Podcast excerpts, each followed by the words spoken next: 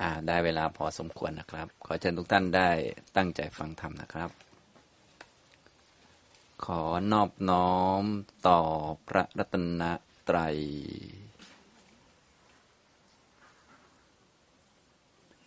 กราบนมัสการพระคุณเจ้านะครับ กราบคุณแม่ชีนะครับ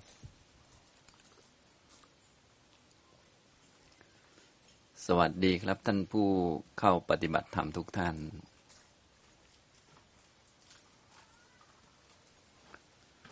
ตอนนี้ก็เป็นช่วงบ่ายของวันที่ห้าในการเข้ามาปฏิบัติธรรม ก็เป็นช่วงท้าย ๆ แล้วนะผมมีโอกาสมา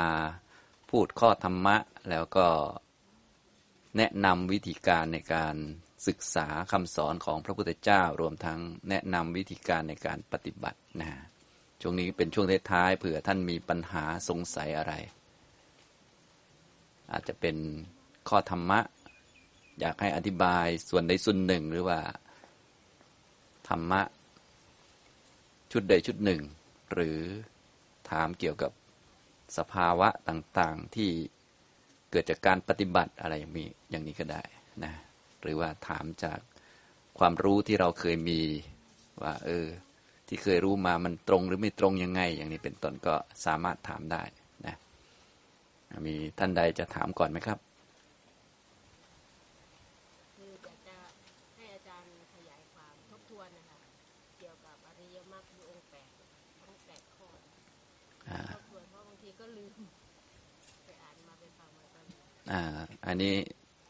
ถ้าลืมนี่ต้องไปทบทวนเองแล้ว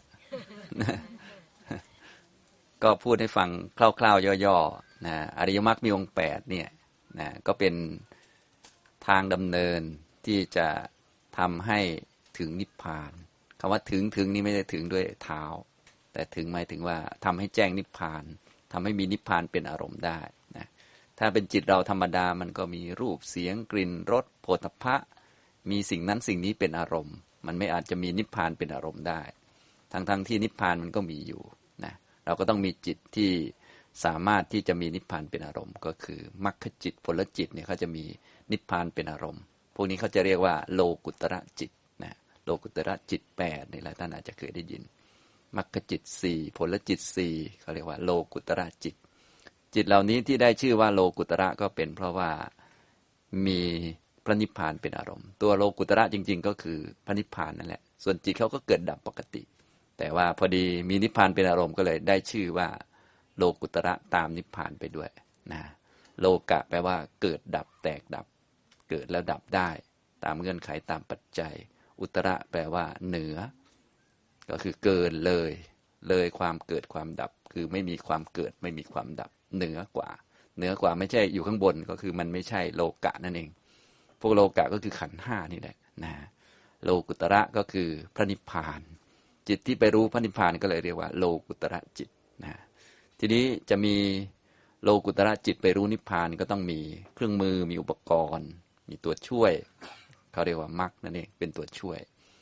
มรรคตัวนี้ก็มี 8 องค์ประกอบ เลยเรียกว่า อริยมรรคอันประกอบไปด้วยองค์ 8 ประการนะเป็นข้อปฏิบัติหรือว่าเป็นสภาวะที่จะทำให้มีนิพพานเป็นอารมณ์ แล้วก็ทำให้ถึงความไม่มีกิเลส ความไม่มีทุกข์ได้อย่างแท้จริงนะมีวิธีเดียวเท่านั้นเองนะถ้าไม่ใช้ตัวนี้กิเลสมันก็ไม่หมดจริง มันก็กลับมาใหม่ ทุกข์มันก็ไม่หมดจริง มันก็กลับมาใหม่นะต้องมีอริยมรรคมีองค์แปดมาประกอบกับจิต มีนิพพานเป็นอารมณ์ อันนี้กิเลสดับจริงล้วนะทุกข์ก็จะดับได้จริงทำตรงนี้นะครับ ทีนี้ในมรรคมีองค์แปดนี้ก็มีตัวหัวหน้าเขาก็คือตัวสัมมาทิฏฐิความเห็นตรง ความเห็นถูกต้อง นะตั้งมุมมองอยู่ในกรอบของอริยสัจสี่นะเป็นหัวหน้าที่จะทำให้มรรคทั้งแปดนี้มันเต็มบริบูรณ์ จนกระทั่งได้สัมมาญาณสัมมาวิมุตตินะเป็นพระอรหันต์สมบูรณ์ต่อไป แต่ตัวข้อปฏิบัติจริงๆมันก็มีแปดถ้าครบแปดแล้วมันก็จะทำให้มี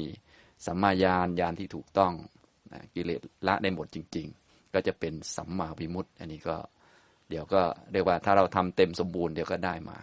ก็คือพระอรหันต์นั่นเองท่านได้มา ทางพวกเรา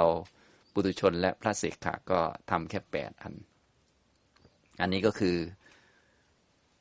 ตัวอริยมรรคมีองค์แปดนั้นมีสัมมาทิฏฐิเป็นหัวหน้า ทีนี้มรรคที่ต้องใช้ประจำก็มีสามตัวมีสัมมาทิฏฐิสัมมาวายมะ แล้วก็สัมมาสติ อันนี้เป็นมรรคประจำต้องใช้นะทีนี้เมื่อเราจะเจริญมรรคแต่ละตัว เราก็อาศัย มรรคสามตัวนี้เป็นตัวตั้ง เสร็จแล้วก็ไปเจริญสัมมาทิฏฐิใส่เข้ามา มันก็จะโตขึ้น เจริญสัมมาสังกัปปะใส่เข้ามา มันก็จะโตขึ้น เจริญสัมมาวจาสัมมากัมมันตะสัมมาชีวะ ใส่เข้ามามันก็จะโตขึ้น สมบูรณ์ รวมลงในสมาธินะสมาธิหรือเอกคตาจิตที่มีองค์มรรคทั้งเจ็ดก็คือ สัมมาทิฏฐิ สัมมาสังกัปปะสัมมาวจาสัมมากัมมันตะสัมมาชีวะสัมมาวายมะสัมมาสติสัมมาสมาธิเนี่ยนะมีองค์เจ็ดข้างบนลงไปเนี่ยลงไปในเอกคตาจิต เอกคตาจิตนั้นก็เป็นสัมมาสมาธิที่เป็นอริยะเป็นอริยมรรคนะสัมมาสมาธิตัวนี้นะเป็นสมาธิที่ให้ผลโดยไม่มีระหว่างขั้นนะเป็นสุดยอดของสมาธิ ภาษาหนังสือท่านเรียกว่า อานันตริกะสมาธินะพระท่านก็จะสวดให้เราฟังบ่อยๆ อานันตริกะสมาธิเนี่ยเป็นสมาธิที่ให้ผลโดยไม่มีระหว่างขั้นก็หมายถึงว่าเวลาสมาธินี้เกิดขึ้นปุ๊บนะเป็นมรรคผลก็จะตามมาทันทีนะพระท่านก็จะสวดให้เราฟังอยู่บ่อยๆนะบางท่านบอกว่า เอ๊ะสวดตอนไหนไม่เห็นจะรู้เรื่องนะพวกเราก็ฟังแบบไปกินขนมก็ต้มก็จะไม่ค่อยรู้เรื่องนะต้องฟังแบบตั้งใจสักหน่อยหนึ่งมันจะอยู่ในบทของ รัตนสูตรนะเป็นบทปริศนะระลึกถึงคุณของพระพุทธเจ้าพระธรรมพระสงฆ์เนี่ยนะเป็นบทปริศนะก็อ้างอิง คุณของพระพุทธเจ้าพระธรรมพระสงฆ์ในการช่วยบรรเทาความทุกข์หรือว่าบรรเทาเรื่องร้ายได้นะก็พระประริศเนี่ยอยู่ในหน้าที่ 293เนี่ยก็ไปสวดได้นะท่านไหนรู้สึกว่าเออมีความทุกข์ มีความเจ็บป่วยอะไรต่างๆนะก็สวด แต่ไม่ใช่สวดให้หายป่วยนะสวดนึกถึงคุณของพระพุทธเจ้าพระธรรมพระสงฆ์นะสำหรับคำเมื่อสักครู่นี้ก็จะอยู่ในหน้าที่ 295นะก็คือคำว่ายัมบุทธเศษโถ ปริวันนยีสุจริง สมาธิมานันตริกัญยมาโหสมาธินาเตนะสโมนวิชติ อิดัมปิธรรมเมรตนังปณีตัง เอเตนะสัจเจนะสุวัติโหตุนะก็จะเจอคำว่า สมาธิมานันตริกัญยมาโหมาจากคำว่าสมาธิบวกกับอานันตริกะที่ผมพูดเมื่อสักครู่นี้เรียกว่าอานันตริกะสมาธิ อันนี้คือสมาธิในมรรคนั่นเอง เอกกตา ที่มีองค์มรรคเจ็ดแวดล้อมอยู่มีสัมมาทิฏฐิสัมมาสังกัปปะสัมมาวาจาสัมมากัมมันตะสัมมาชีวะ สัมมาวายมะสัมมาสติรวมลงในสมาธินี่เป็นมรรคพอมรรคเกิดขึ้นปุ๊บผลก็ตามมาทันที อันนี้คำแปลก็จะแปลว่า พระพุทธเจ้าผู้ประเสริฐสุด ทรงสรรเสริญสมาธิใด ซึ่งเป็นสภาวะสะอาดนะมีนิพพานเป็นอารมณ์สมาธินี้บัณฑิตทั้งหลายกล่าวว่าสมาธินั้นเป็นสภาวะให้ผลไม่มีระหว่างขั้นก็คือ พอมรรคเกิดผลก็ตามมาทันทีเลยนะโสดาปฏิมรรคก็โสดาปฏิผลอย่างนี้ คุณธรรมอื่นที่เสมอด้วยสมาธินั้นย่อมไม่มี ข้อนี้เป็นรัตนะอันประณีตในพระธรรม ด้วยคำสัตย์นี้ขอความสวัสดีจงมีนะคุณธรรมอื่นๆเนี่ยที่จะเสมอด้วยสมาธิแบบนี้ไม่มี เพราะสมาธิแบบนี้เขาเกิดขึ้นมาแล้วเขาจะทำลายกิเลสนะมีนิพพานเป็นอารมณ์ก็คือมรรคใช้คำว่าสมาธิแต่หมายถึงมรรคนั่นแหละ เพราะว่าสมาธิเป็นองค์สุดท้ายของอริยมรรคมีองค์ 8 เป็นที่รวม ขององค์มรรคเจ็ดข้างบนนะอุปมาเหมือนกับว่า เรามีคนเก่งเป็นทหารเอกอยู่เจ็ดคน มีทหารคนที่หนึ่งชื่อสัมมาทิฏฐิทหารคนที่สองสัมมาสังกัปปะทหารคนที่สามสัมมาวจาสี่สัมมากัมมันตะห้าสัมมาชีวะหกสัมมาวายมะเจ็ดสัมมาสตินะแต่ว่าคนเก่งเหล่านี้ถ้าหากไม่รวมหัวหรือว่ารวมจิตรวมใจกันจะฆ่าศัตรูไม่ได้ ก็ต้องมีประมุขหรือว่ามีจุดศูนย์รวม ให้คนทั้งเจ็ดเนี่ยมาทำกิจอันเดียวกันนะก็คือสมาธินั่นเองสมาสมาธิก็เลยเป็นจุดศูนย์รวมเป็นประมุขธรรมะทั้งหลายทั้งปวงนี้มีสมาธิเป็นประมุขนะอันนี้ก็เป็นลักษณะของการประกอบอริยมรรคจนเต็มจนสมบูรณ์นะอย่างนี้ก็ลักษณะทำนองนี้แหละ ที่เราฝึกปฏิบัติกันตั้งแต่สติปัฏฐานก็อาศัยองค์มรรคประจำเนี่ยสาม แล้วก็ค่อยๆเติมมาเรื่อยๆ มีหัวหน้าคือสัมมาทิฏฐิไล่มานะทีนี้ถ้าพูดคร่าวๆย่อๆ แต่ละองค์มรรคเนี่ยคืออะไรบ้าง ก็สัมมาทิฏฐิก็คือความรู้ญาณในอริยสัจสี่เนี่ยเราก็เติมมานะเอาไว้ประกอบกับเพื่อนสัมมาสังกัปปะก็คือความคิดดำริที่ถูกต้องสามประเด็นที่เป็นกุศลวิตกนั่นแหละ ก็มี เนคขมวิตกเนี่ยคิดจะออกจากกาม คิดจะออกจากโลก ออกจากวัตถุสิ่งของที่เรามี คิดจะทิ้งสิ่งต่างๆ ในโลก คิดจะออกไป ไม่ได้คิดจะเอาไว้นะเพียงว่าแต่ว่าสิ่งต่างๆ ที่จำเป็นมันก็ต้องเอาไว้ แต่ว่าในใจก็คิดจะออกนะมีสัมมาทิฏฐิกำกับนะเรียกว่าเนคขมมะสังกปะนะคนเหล่านี้ก็อาจจะเจริญอันนี้จะสัญญาเห็นว่าสิ่งต่างๆ เป็นของไม่เที่ยง หรือเจริญอสุภกรรมฐานเพื่อให้รู้ว่าร่างกายนี้ เป็นของไม่สวยไม่งามนะอย่างนี้ก็จะไม่ค่อยติดข้องนะก็ฝึกไปทำกรรมฐานได้หลากหลาย ขอให้ออกแนวเนคขมมะก็คือ จะทิ้งทิ้งร่างกายทิ้งสิ่งนั้นสิ่งนี้นะเงินทองชื่อเสียงอำนาจต่างๆนะถึงวาระถึงคิวก็จะได้ไปนะอันนี้ก็คือเนคขมมะสังกปะนะเราก็มาลองดูอย่างเช่นมา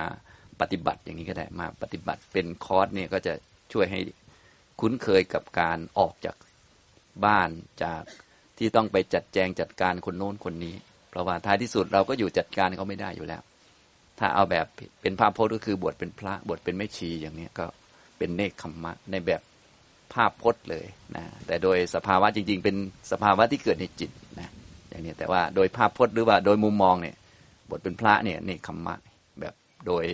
โดยที่มองเห็นเลยว่าอ๋อออกมาจากโลกเขาไม่ยุ่งกับโลกแล้ว นะใครจะรวยจะจนหรือว่า เขาจะจัดแจงจัดการกันยังไงก็ปล่อยเขาไปนะเราไม่อยู่ช่วยแล้ว เราออกมาเลยนะอย่างนี้พวกเราก็หัดคิดอย่างนี้บ่อยๆนะหัดฝึกตัวเองที่จะไม่คอยไปยุ่งกับคนนั้นคนนี้จัดแจงจัดการคนนั้นคนนี้ เพราะท้ายที่สุดเราก็จัดการใครไม่ได้หรอก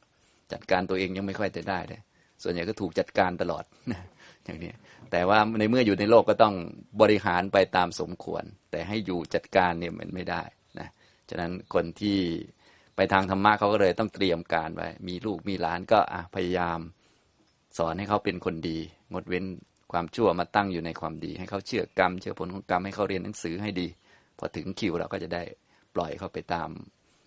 สมควรของเขาต่อไปนะนี่เนคขมมะสังกปะ อันที่สองก็อัปยาปาทสังกปะ ดำริที่ปราศจากความพยาบาทคือมีเมตตาหัดเจริญเมตตาจิตเสมอ มีความเป็นเพื่อนเป็นมิตรกับทุกคน เริ่มต้นจากเป็นเพื่อนมิตรกับตัวเอง ต้องการเห็นตัวเองมีความสุข ต้องการเห็นคนอื่นมีความสุขนะอย่างนี้มีจิตเมตตา แล้วก็อวิหิงสาสังกปะก็มีจิตกรุณา มีความคิดที่จะช่วยเหลือหรือว่าต้องการให้สัตว์ทั้งหลายพ้นจากความทุกข์ที่เขามี ทุกคนที่เกิดมาในโลกต่างก็ ทุกทั้งนั้นแหละนะเหมือนพระพุทธเจ้าที่มีพระมหากรุณาธิคุณ ต้องการให้พวกเราพ้นจากทุกในวัฏสงสาร หรืออย่างน้อยก็พ้นจากทุกในอบายก็เลยสอนธรรมะให้ซะเยอะเลยนะอย่างนี้อันนี้คือพระมหากรุณาของพระพุทธเจ้า ส่วนพวกเราก็คล้าย ๆ อย่างนั้น แต่ว่าน้อยกว่านั้นหน่อยนะก็พวกนี้ก็คือพวกสัมมาสังกัปปะนะครับเนคขมมะสังกัปปะ อัพยาปาทะสังกัปปะ อวิหิงสาสังกัปปะนะ ถ้าเป็นสัมมาวาจาก็คืองดเว้นวจีทุจริตสี่ประการ งดเว้นพูด โกหก งดเว้นคำส่อเสียด งดเว้นคำหยาบคาย งดเว้นเพ้อเจ้อนะงดเว้นคำพูดไม่ดีเหล่านี้นะพองดเว้นแล้วถ้าหากจำเป็นต้องพูดนะพูดแต่เรื่องที่จำเป็นนะและถ้าจำเป็นต้องพูดก็พูดแต่คำจริง พูดแต่คำที่ส่งเสริมความสามัคคีเข้าอกเข้าใจกัน พูดแต่คำไพเราะอ่อนหวาน แล้วก็พูดแต่คำที่อิงอัฏฐะอิงธรรมะ อันนี้คือสัมมาวจาสัมมากัมมันตะสัมมากัมมันโตก็คืองดเว้นจากกายทุจริตสามงดเว้นฆ่าสัตว์ งดเว้นลักทรัพย์ งดเว้นประพฤติผิดในกาม เวลาใช้กายของเราก็ใช้แต่ช่วยเหลือ ใช้แต่เป็นเขตอภัยทานหรือว่าใช้ในแง่ไม่เป็นโทษไม่เป็นพิษภัยต่อสัตว์ต่อบุคคลทั่วไปนะอย่างเช่นมาเดินกุมมือเดินยงกลมอย่างนี้โอเคนะ พวกสุนัขแมวก็สบายใจว่าไม่โดนไม่ค้อนอะไรพวกนี้นะก็งดเว้นการใช้กายที่ไม่ถูกต้องเบียดเบียนผู้อื่นไปนะอย่างนี้ ต่อมาสัมมาชีวะเป็นองค์ที่ห้าเนี่ยก็คืองดเว้นจากมิจฉาอาชีวะที่มีการเบียดเบียนทำลายชีวิตของผู้อื่นทำลายสติปัญญาผู้อื่น ก็งดเว้นไป ก็อาชีพดีๆ ก็มีเยอะแยะอาชีพที่ดีที่สุดที่วินวินทั้งสองฝ่ายก็คืออาชีพบินทบาทนะเพราะว่าเวลาไปบินทบาทนี่ก็ จิตใจก็ดีงามมีเมตตาจอดญาติโยมญาติโยมเวลาถวายก็จิตใจก็ดีไปด้วยวินวินนะส่วนถ้าทางโลกก็อย่างน้อยวินข้างเดียวก็ยังโอเค อย่าไปเบียดเบียนใคร อย่าไปทำอาชีพที่มันทำร้ายชีวิตหรือทรัพย์สินของคนอื่น หรือทำลายสติปัญญาคนอื่นนะอย่างนี้ทำนองนี้แค่นั้นเอง ก็งดเว้นมิจฉาอาชีวะสำเร็จการเลี้ยงชีพ ทาง สัมมาอาชีวะไม่หลอกลวงใคร อาชีพดีๆ ก็มีเยอะในโลกนี้พอได้อยู่นะอันนี้ต่อมาก็องค์มรรคต่อมาเป็นข้อที่ 6 ก็เป็นสัมมาวายามะ ก็คือความเพียรที่ถูกต้องในสี่ประเด็น ตั้งจิตไว้ในสี่เรื่องทำการฝึกตัวเองให้มีความพอใจรักที่จะทำแบบนี้นะมีฉันทะคือรักที่จะทำเรื่องนี้รักการละกิเลสการป้องกันกิเลส การเจริญกุศลและรักษากุศลนะนี่คือสัมมาวายมะ องค์ที่เจ็ดสัมมาสติก็คือมีสติอยู่ในกรอบของการอยู่ในกายในจิตของตัวเอง ดูตัวเองอยู่เสมอ อย่าปล่อยใจเลื่อนลอย อยู่ในกายเวทนาจิตธรรม เพื่อจะเป็นที่ตั้งให้เกิดปัญญาต่อไป แล้วก็สัมมาสมาธิมีจิตที่มั่นคงเป็นกุศลต่อเนื่อง สงัดจากกามคุณ อย่าไปหาความสุขจากกามคุณ ให้หาความสุขจากบุญกุศล ให้ทานบ้างรักษาศีลบ้างมาสวดมนต์ภาวนาทำกุศลเยอะๆ หากรรมฐานมาทำให้จิตมันสงัดจากกาม สงัดจากอกุศลก็คือเป็นกุศลต่อเนื่อง แล้วก็หัดฝึกให้มีปีติสุขที่เกิดจากสมาธินะจนได้ฌานต่างๆฌานหนึ่งสองสามสี่ก็ว่าไป อันนี้ก็คือลักษณะของอริยมรรคมีองค์แปดนะในหนังสือก็มีนะมี ไว้หลายที่เลย เป็นบทอริยมรรคมีองค์แปดแยกมาต่างหากก็มี หรือว่าอยู่ในมหาสติปัฏฐานสูตรก็มีนะก็เมื่อเช้าก็ได้พูดให้ฟังเกี่ยวกับธรรมานุปัสสนาที่เป็นหมวดอริยสัจนะสุดท้ายก็จะเป็นเรื่องทุกขานิโรธาคามินีปฏิปทาอริยสัจก็เป็นเรื่องของอริยมรรคมีองค์แปดนะก็เปิดอ่านได้ในหนังสือที่ผมพูดเมื่อสักครู่นี้ก็เรียกว่าพูดแบบสรุปสรุป อยู่ในหน้าที่ 271นะอันนี้ก็มีหนังสือให้ด้วยก็จะดีก็คือ ก็ให้ไปทบทวนเองด้วยนะหน้าที่ 271 นี้เป็นทุกขานิโรธะนะทุกขานิโรโทอริยสัจจะนะต้องเลยไปอีกนิดนึงนะอยู่หน้าที่ 276นะ276 เปิดไปอีกหน่อยนะก็จะมี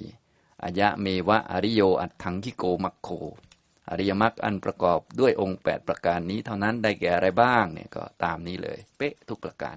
นะเราก็สามารถไปทบทวนได้นะที่ผมพูดเมื่อสักครู่ก็พูดแบบสรุปไปเลยนะครับทำตรงนี้ ส่วนถ้าเป็นแบบขยายความตามพระบาลีที่พระพุทธเจ้าแสดงก็ตามนี้เลย เราก็ท่องเอาเลยนะอย่างเดียวนะครับอันนี้นี่คือเนื้อหาของ อริยมรรคอันประกอบไปด้วยองค์ 8 ประการ ทั้งหมดเนี่ยเราจะทำให้รวมประชุมขึ้นมาในจิตเกิดในจิตนะอย่างนี้ฉะนั้นถ้าเราเดินตามมรรคแปดเนี่ยเวลาเราส่องลงไปในจิต เราก็จะเห็นองค์มรรคอยู่ในจิตนะถ้าเราเดินไม่ถูกเนี่ยเราส่องลงไปก็จะมองไม่ค่อยเห็นนะส่องลงไปมีสัมมาทิฏฐิ มีสัมมาสังกัปปะนะมีศีลมีอะไรต่างๆ ก็อยู่ในใจ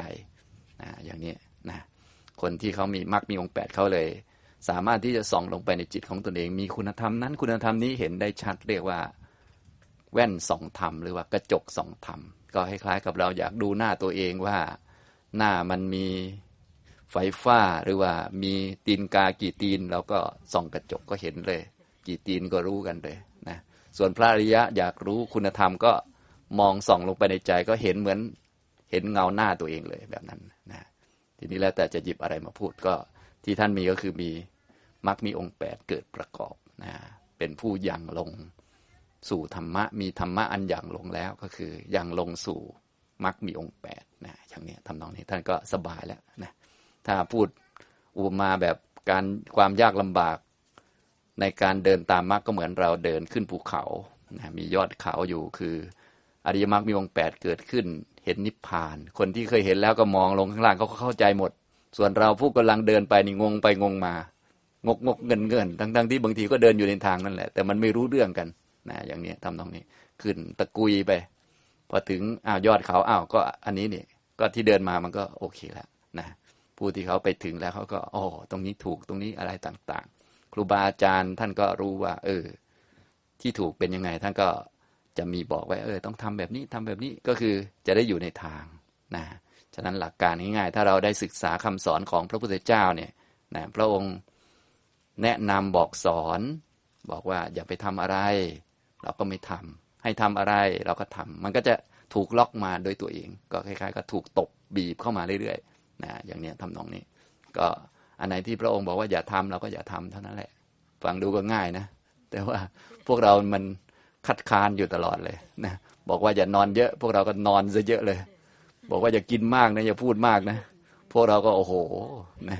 มันไปคนละเรื่องตลอดนะฉะนั้นถ้าอยากเข้าทางก็ง่าย ๆ ก็คือพระองค์ห้ามว่าอย่าไปทำอะไรก็ไม่ทำพระองค์สอนให้ทำอะไรให้มีความเพียรให้มักน้อยสันโดษขัดเกลาแล้วก็ทำเดี๋ยวสักหน่อยมันก็เข้ามา เพราะว่ามันล็อกมาอยู่แล้ว เพราะว่าพระองค์อยู่บนยอดสอนจากบนยอดมานะส่วนพวกเราตะกุยจากข้างล่างไปมันก็เลย บางทีก็อาจจะไม่เข้าใจกันเท่าไหร่แต่ว่าพวกเรานั้นอาศัยศรัทธานะ ก็พระพุทธเจ้าว่าไงก็ว่างั้นก็ตะกุยกันไปอย่างเงี้ยเดี๋ยวก็พอถึงจุดก็เข้าใจอย่างเนี้ยนะครับเนี่ยนะฮะท่านได้ให้อธิบายเกี่ยวกับเรื่อง อริยมรรคมีองค์แปดพูดให้ฟังคร่าวๆนะ กรณีสัมมาอาชีวะค่ะ กรณีที่ผู้เลี้ยงสัตว์ ที่เช่นหมู เช่นไก่ เช่นเลี้ยงปลาอย่างนี้ยค่ะ แล้วสัตว์พวกนั้นต้องถูกฆ่าเพื่อมาเป็นอาหารอย่างนี้เขาเป็นอาชีพที่ เป็นมิจฉาอาชีวะนะฮะก็เพราะว่าอาชีพที่เป็นสัมมาอาชีวะก็คือหลักการง่ายๆก็คือต้องงดเว้นจากวจีทุจริตในการเลี้ยงชีวิตก็คือ ถึงแม้เราจะทำอาชีพสุจริตแล้ว แต่ว่ายังมีคำพูดที่โกหก หรืออะไรไม่ดีอยู่ก็ถือว่าผิดเหมือนกันนะอย่างเช่นเราเป็นครูเป็นอาจารย์เป็นอะไรแล้ว แต่มีโกหกในนั้นนะเพื่อให้ได้เงินเดือนมาโกงเขาบ้างอะไรบ้างในหน้าที่ก็ถือว่าผิด ก็เป็นมิจฉาอาชีวะนะถ้าเป็นด้านทางกายก็คล้าย ๆ กัน ฉะนั้นจะเป็นมิจฉาอาชีวะได้จะต้องวาจาเนี่ยต้องไม่ผิดก่อนนะที่เกี่ยวกับการเลี้ยงชีพกายก็ต้องไม่ผิด ทีนี้พอวาจาดีกายดีแล้วก็ต้องมาดูว่าอาชีพที่เราทำนั้น มันมีส่วนต่อการทำลายชีวิตของคนอื่นทำให้สัตว์อื่นลำบากไหมนะอย่างการเลี้ยงสัตว์เป็นต้นนี่ก็ทำให้สัตว์อื่นเขาลำบากอยู่แล้ว โดยธรรมชาติ อันนี้ก็เป็นอาชีพที่ไม่ควรทำฉะนั้นอาชีพที่อุบาสกอุบาสิกาไม่ควรทำแบบจัดจ่าเลย พระพุทธเจ้าก็จะบอกเอาไว้ ก็จะมีห้าอาชีพนะอาชีพค้าขายสัตว์ก็จะเป็นอันหนึ่งนะเลี้ยงสัตว์ไว้ขายเนี่ยเพราะว่ามันเบียดเบียนสัตว์อยู่แล้วโดยธรรมชาติเนาะเราก็เห็นเห็นอยู่นะเลี้ยงสัตว์ทุกท่านเราไปดูในฟาร์มในอะไรต่างๆเนี่ยโอ้โหนะสัตว์เขาไม่มีอิสรภาพเลยอะไรเลย แล้วก็เอาเขาไปฆ่าอีกอะไรอีกนะทำมาหากินเพื่อให้ได้เงินโดย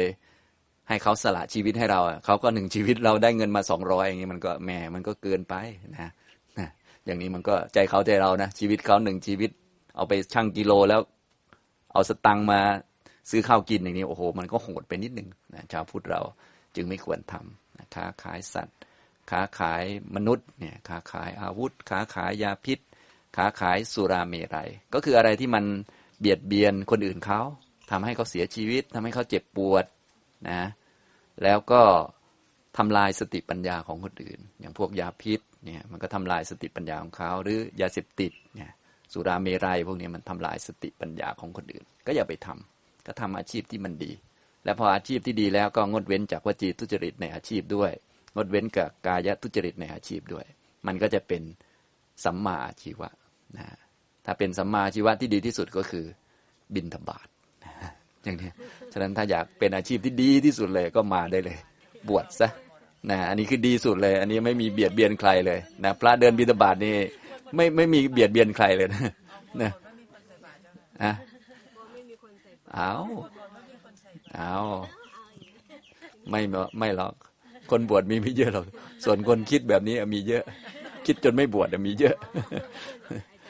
ยุคไหนมันก็เป็นอย่างนี้โดยธรรมชาตินะเป็นอาชีพของพระพุทธเจ้า นะย์คะขออนุญาตค่ะ พูดถึงเอ่อเรื่องอาชีพนี่นะคะ แล้วคนที่เขามีอาชีพโรงฆ่าสัตว์อะไรอย่างเงี้ยค่ะ ถ้าเขาไม่ฆ่าสัตว์ เราทั้งหลายก็คงไม่มีเนื้อสัตว์รับประทานไหมคะอันนี้มันต้องตัดแยกกัน โลกเขาเป็นอย่างนี้อยู่แล้ว โดยธรรมชาติ เราไม่ต้องคิดมากบอกคิดมากเป็นโลกจินตานี่เราจะเป็นบ้านะครับเป็นบ้าแล้วมันแก้ไม่ได้ เพราะว่าโลกยังไงเขาเป็นโลกอยู่แล้วนะ ฉะนั้นเราแค่อย่าไปฆ่าหรืออย่าไปมีส่วนในการฆ่าก็พอ ส่วนในโลกเขาก็มีการฆ่าสัตว์อยู่แล้วโดยธรรมชาติทำไมมันเป็นอย่างนั้น เพราะว่าคนเขาเกิดมาด้วยอำนาจอวิชชา อวิชชาเนี่ยจะให้คนเป็นคนดีมันไม่ได้ อวิชชาเนี่ยมันทำให้คนทำชั่วอยู่แล้วโดยธรรมชาติก็พวกที่เกิดมานี่แหละ ส่วนคนไม่ทำชั่วก็คือคนที่เข้าหาครูบาอาจารย์ เข้าหาศาสดาที่ดีที่สอนเรื่องกรรมเรื่องผลของกรรม ให้หลีกเลี่ยงกรรมชั่วให้ตั้งอยู่ในความดี แต่ศาสดาบางทีก็ไม่ได้สอนเรื่องพวกนี้ก็มี ยิ่งถ้าเป็นยุคไม่มีพระพุทธศาสนาบางทีก็หนักไปกว่าเดิมก็มี สอนเป็นมิจฉาทิฏฐิไปเลยก็มีนะส่วนในยุคนี้ก็พวกเราก็มีคำสอนของพระพุทธเจ้า พวกเราก็เลยได้มาเรียน ส่วนชาวโลกเนี่ยเขาจะเป็นอย่างนี้ไปตลอดเป็นธรรมชาติของเขา เป็นธรรมชาติของโลก เราก็เลยไม่ต้องไปแก้ไขโลก ไม่ต้องไปพยายามให้ทุกคนนี่เลิกฆ่าสัตว์นะเพียงแต่ให้คนที่ปฏิบัติธรรมนั้นเลิกซะ ถ้าคิดจะเจริญไปในธรรม ส่วนคนที่เขาไม่คิดเจริญไปในธรรม อันนั้นมันเรื่องของเขา มันเรื่องปกติของเขา เรื่องธรรมชาติเขา เป็นเรื่องธรรมดาของเขานะอย่างเนี้ยทำตรงนี้ให้เราเข้าใจแล้วตัดแยกออกไปจากกัน ก็คืออย่าไปมีเจตนาในการฆ่าสัตว์ ก็พอแล้ว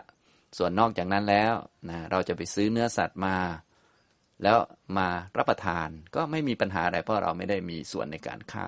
ส่วนว่าถ้าเราไม่รับประทานแล้ว เขาจะฆ่า น้อยลงอย่างนี้อันนี้เราก็คิดเอาเองฆ่าน้อยลงไม่มีนะเขาก็ฆ่าของเขาอย่างนี้มานานแล้ว เป็นอย่างนี้มาตลอดเป็นธรรมชาติ เป็นปกติของเขานะอย่างพระท่านฉันท่านก็ไม่ได้ฉันว่าให้คนฆ่ามาให้ท่านฉันท่านก็ฉันอาหารนะฉันพัตหารญาติโยมทานอาหารอย่างไร เขาถวายมาเขาได้บุญท่านก็ฉันตามนั้นนะอย่างนี้ท่านก็ไม่ได้มีส่วนอะไรด้วย อย่างนี้ทำนองนี้นะฉะนั้นยิ่งพระท่าน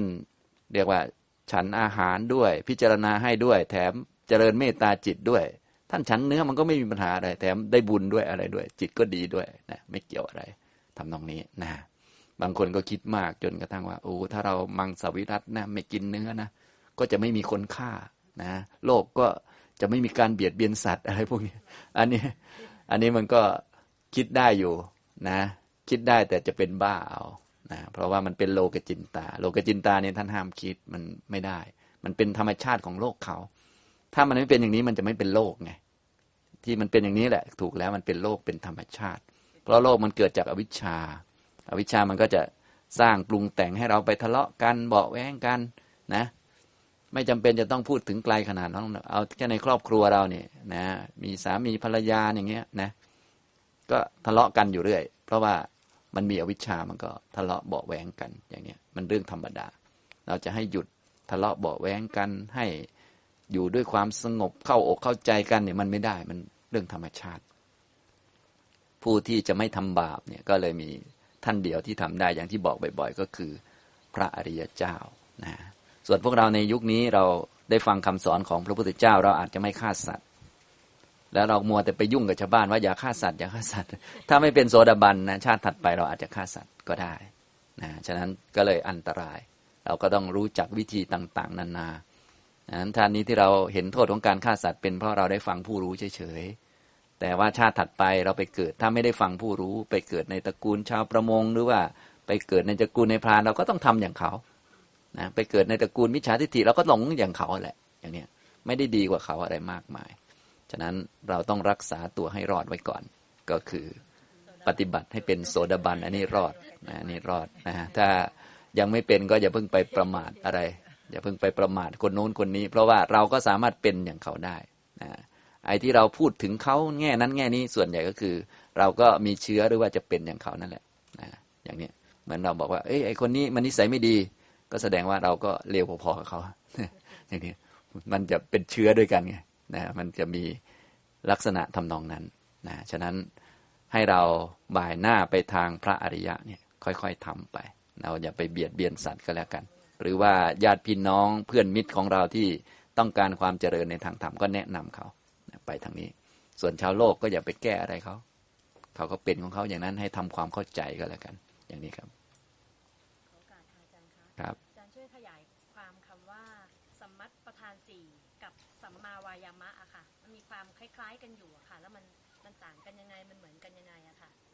สัมมาประธานสี่กับสัมมาวายามะ มันก็ตัวเดียวกันนะตัวเดียวกัน เพียงแต่สัมมาประธานสี่เนี่ย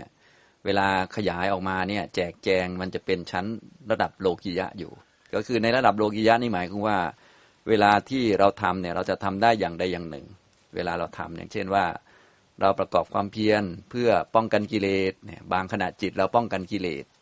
บางขณะจิตเราละกิเลสเวลามันเกิดขึ้น บางขณะจิตเราก็เจริญกุศล บางขณะจิตเราก็ รักษากุศล ในชั้นโลกิยะเนี่ย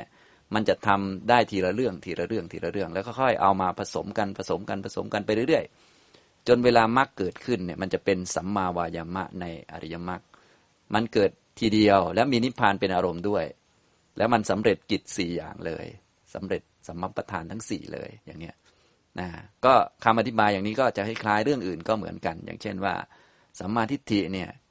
คือญาณในอริยสัจสี่ เวลาเราทำในเบื้องต้นขณะจิตนี้เรารู้จากทุกในทุกก็มีตั้งเยอะ ขณะจิตนี้เรารู้รูป ขณะจิตนี้เรารู้นาม ขณะจิตนี้เรารู้เวทนา ขณะจิตนี้รู้สัญญาสังขารวิญญาณ ขณะจิตนี้รู้ไม่เที่ยง เป็นทุกข์ไม่เป็นตัวตนก็ขยายทำไปเรื่อย ประกอบประกอบประกอบกัน ประกอบกันเรื่อยๆนะจนครบ เวลาที่เกิดกับมรรคจิตเป็นสัมมาทิฏฐิเนี่ยก็จะสี่กิจเนี่ย รู้สัจจะสี่ในขณะจิตเดียวเลยเนี่ยจะอธิบายคล้าย ๆ อย่างนี้นะสัมมาประธานก็จะเป็นคำอธิบายที่บ่งชี้ว่าในชั้นโลกิยะที่เราจะฝึกฝึกสัมมาวายมะเนี่ยจะฝึกยังไงในแต่ละขณะจิตเนี่ยแบบไหนเป็นสัมมาวายมะบ้างนะก็จะมีสี่อย่าง ก็คือทำฉันท่าให้เกิดพยายามปรารบความเพียร ประคับประคองจิตตั้งจิตไว้ เพื่อความไม่เกิดขึ้นของบาปอกุศลธรรมทั้งหลายที่ยังไม่เกิด อันนี้หนึ่ง ถ้าเมื่อใดเราทำอย่างนี้อยู่กำลังสำรวมระมัดระวังอยู่พยายามไม่ให้กิเลสมันเกิดนะเวลาดูก็พยายามมีสติตั้งไว้ก่อนก่อนจะไปดู เพราะว่าถ้าไม่มีสติตั้งไว้กับตัวไปดูบางทีกิเลสมันเกิดนะเวลาจะไปฟังอะไรก็ตั้งสติก่อน ตั้งเตรียมการไว้นะฟังอะไรแล้วกิเลสจะได้ไม่เกิด อันนี้เราระวังนะเวลาจะไปที่ทำงานก็มีสติเตรียมตัวไว้เจริญเมตตาไว้เผื่อเจอเจ้านายเขาหน้าตาไม่รับแขกเข้า เราจะได้ไม่โมโหเนี่ยเราเตรียมการไว้ อันนี้ก็เรียกว่าสำรวมระวังป้องกันกิเลสไม่ให้มันเกิด ถ้าเราทำอย่างนี้อยู่ เราก็ทำได้หนึ่งเรื่องหนึ่งขณะจิตละเป็นความเพียรละนะบางวาระเนี่ยเราก็ละกิเลสนะโดยการที่เวลามีความคิดไม่ดีเกิดขึ้น เราก็ไม่รับความคิดนี้มา ไม่เอามาเป็นตนเป็นของตน เรารู้ว่าเออความคิดนี้ไม่ดี เราก็เปลี่ยนความคิดไปเรื่องอื่นซะอย่างนี้เป็นต้นนะเราไม่รับความคิดนี้ อย่างเช่นพอ โมโหคนนี้ปุ๊บเราก็ เออ ไม่รับ ไม่รับความโมโห ไม่รับความคิดโมโหนี้ เรารับความคิดถึงพระพุทธเจ้าเท่านั้น เราก็ย้ายความคิดไป อยู่กับพุทธคุณธรรมคุณสังฆคุณฝึกตัวเองนะอย่างนี้เราไม่รับนะไม่รับความโมโหอย่างเงี้ยไม่รับความคิดไม่ดี ส่วนอย่างพวกเราเนี่ยดีๆ ไม่ค่อยรับนะ ส่วนไม่ดีนี่รับเละเลยนะส่วนความเพียรที่ถูกต้องเนี่ย เขาไม่รับความไม่ดี ไม่รับความคิด เพราะว่า ไอ้ความไม่ดีเนี่ยกิเลสบอกไปแล้วใช่ไหมมันเกิดกับความคิด พอความคิดไม่ดีเกิดขึ้นเขาก็ไม่รับ ไม่รับก็คือ รู้จักไม่รับไหมก็เขาโยนของไม่ดีมาเราก็ไม่รับไง ไม่รับเราก็ไปที่อื่นนะเวลาความคิดไม่ดีเกิดขึ้นกับเราเราก็ ไม่รับความคิดนี้ ไม่รับไม่รับ แล้วเราก็ไปเอาความคิดอื่นมา อย่างนี้เรียกว่า เพียรพยายามเพื่อละบาปอกุศลธรรมทั้งหลายที่เกิดขึ้นแล้วนะอย่างที่สามก็ เพียรพยายามทำกุศลให้เกิดขึ้นเนี่ยสมาธิใครไม่เคยได้ จิตไม่เคยเป็นหนึ่ง ไม่เคยได้ปีติความสุขเนี่ยไม่เคยที่จะ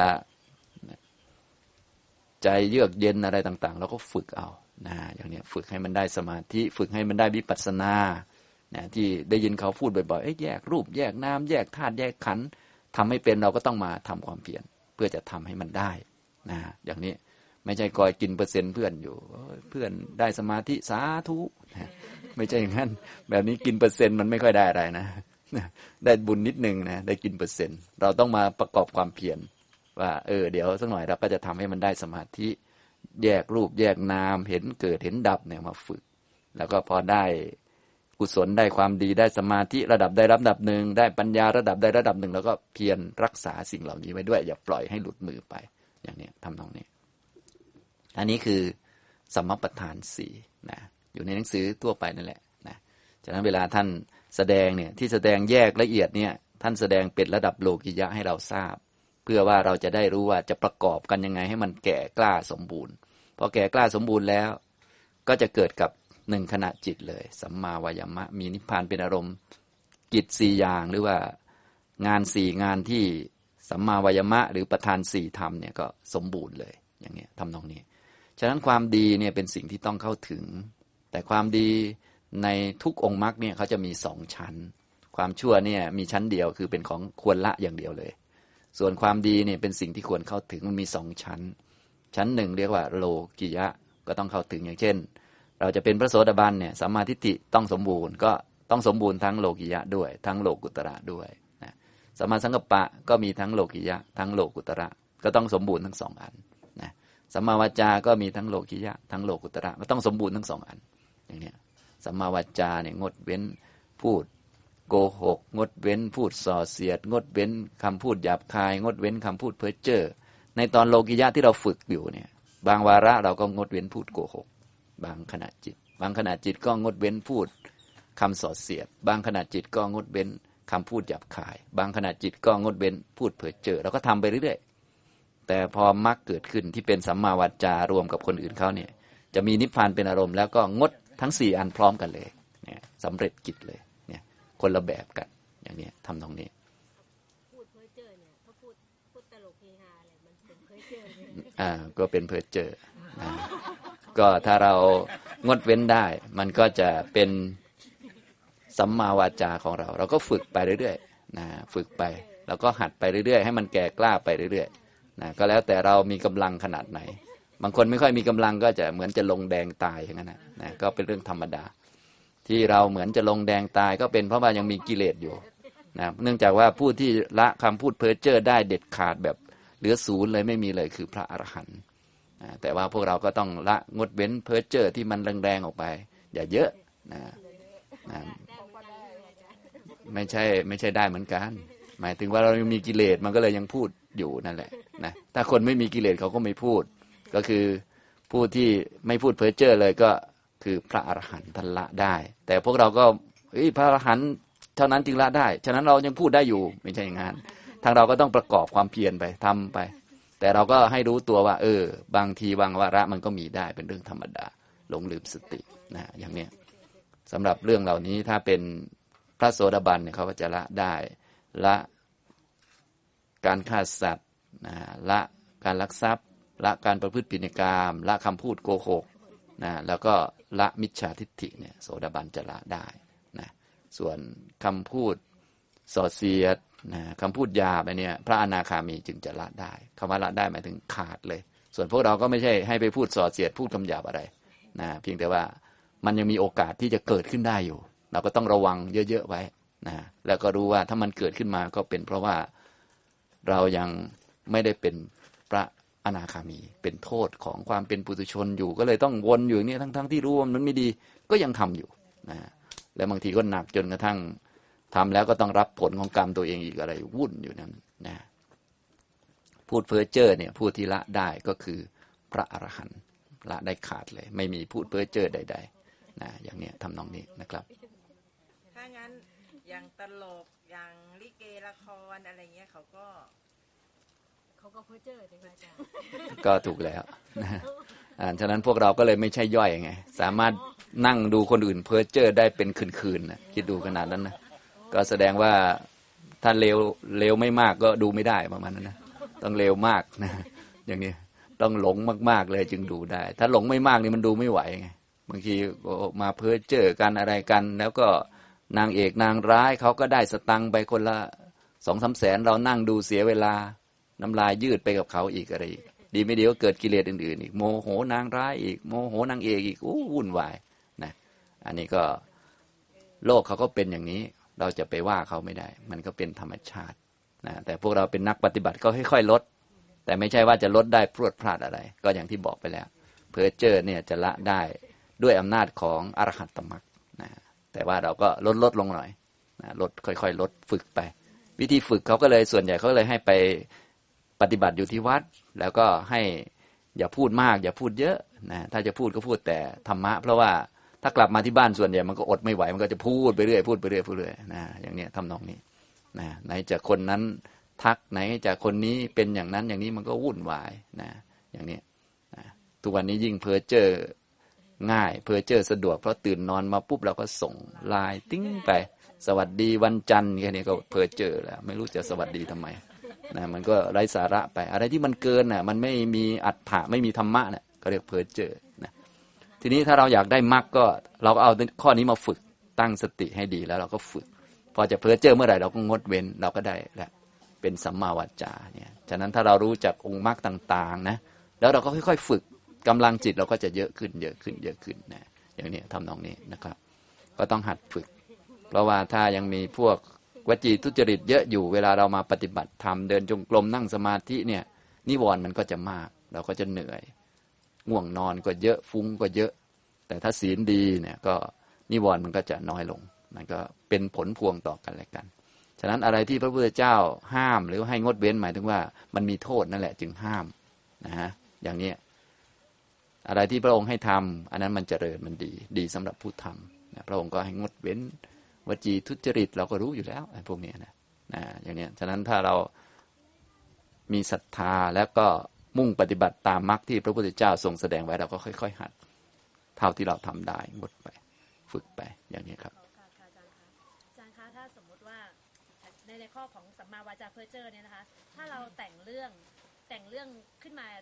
สอนสอนคนอื่นอย่างเงี้ยค่ะ ซึ่งมันไม่ใช่เรื่องจริง แต่เป็นเรื่องที่เราใส่สีตีไข่ให้มันน่าสนใจอย่างเงี้ยค่ะ เพื่อจะให้สอนเจตนาเราคือต้องสอนเรื่องนี้ แต่เราใส่สีตีไข่ปรุงเรื่องให้มันให้มันไปทางเนี้ยค่ะ อันนี้ถือว่าผิดด้วยไหมคะมันก็ดูประโยชน์นะว่าเรามีประโยชน์อะไรที่ทำอย่างนั้น เบื้องต้นต้องดูข้อที่มันหนักก่อน ก็คือเรื่องของโกหกนี่มันจะหนักกว่าชาวบ้านเขาต้องดูว่าอันนั้นมีการโกหกไหมลักษณะของโกหกก็คือมันมีมันเป็นเรื่องไม่จริง นะแล้วก็ก็แต่งให้มันเป็นจริงเป็นจังขึ้นมา แล้วก็พูดให้เขาเชื่อว่าเรื่องที่ไม่จริงนั้นมันจริงอย่างนี้แล้วคนอื่นเขาก็เชื่อด้วย อันนี้มันก็ผิดตั้งแต่ต้นเลยก็คือมันมีการโกหกนะแต่บางทีก็เป็นเรื่องแต่งขึ้นมาในแง่ที่เป็นเรื่องเกี่ยวกับคุณธรรมบ้างอะไรบ้าง อันนี้มันก็เรียกว่าเราไม่ได้ต้องการให้ใครเชื่อว่าเป็นเรื่องจริงนะมันก็ต้องดูประโยชน์ต่อมานะเพราะว่าลักษณะของการ พูดเพ้อเจ้อก็คือมันไม่เป็นอัดไม่เป็นธรรมนะไม่มีความเป็นจริงอยู่ในนั้น พูดแบบหนังละครอะไรเงี้ยนะตลกโปกฮาไป หรือว่าไม่มีวินัยก็คือ ไม่มีเรื่องของการขัดเกลากิเลสอยู่ในนั้น ไม่มีเรื่องคุณธรรมต่าง ๆ อยู่ในนั้นนะพูดเกินเวลาบ้างพูด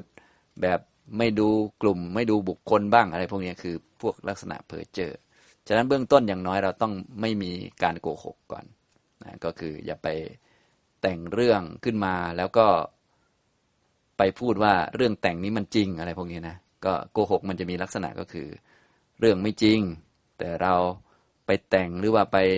พูดว่าอันนี้มันจริง อย่างนี้เป็นต้น แต่ถ้าเป็นละครเป็นอะไรเขาก็รู้อยู่แล้วว่ามันไม่จริง หรือเรื่องแต่งแล้วก็บอกว่าเป็นเรื่องเต่งไม่จริงอะไรหรอกนะอันนี้ก็ไม่เข้าข่ายโกหกแล้วพอไม่เข้าข่ายโกหกแล้วเราก็ดูประโยชน์ดูประโยชน์นะเพราะว่า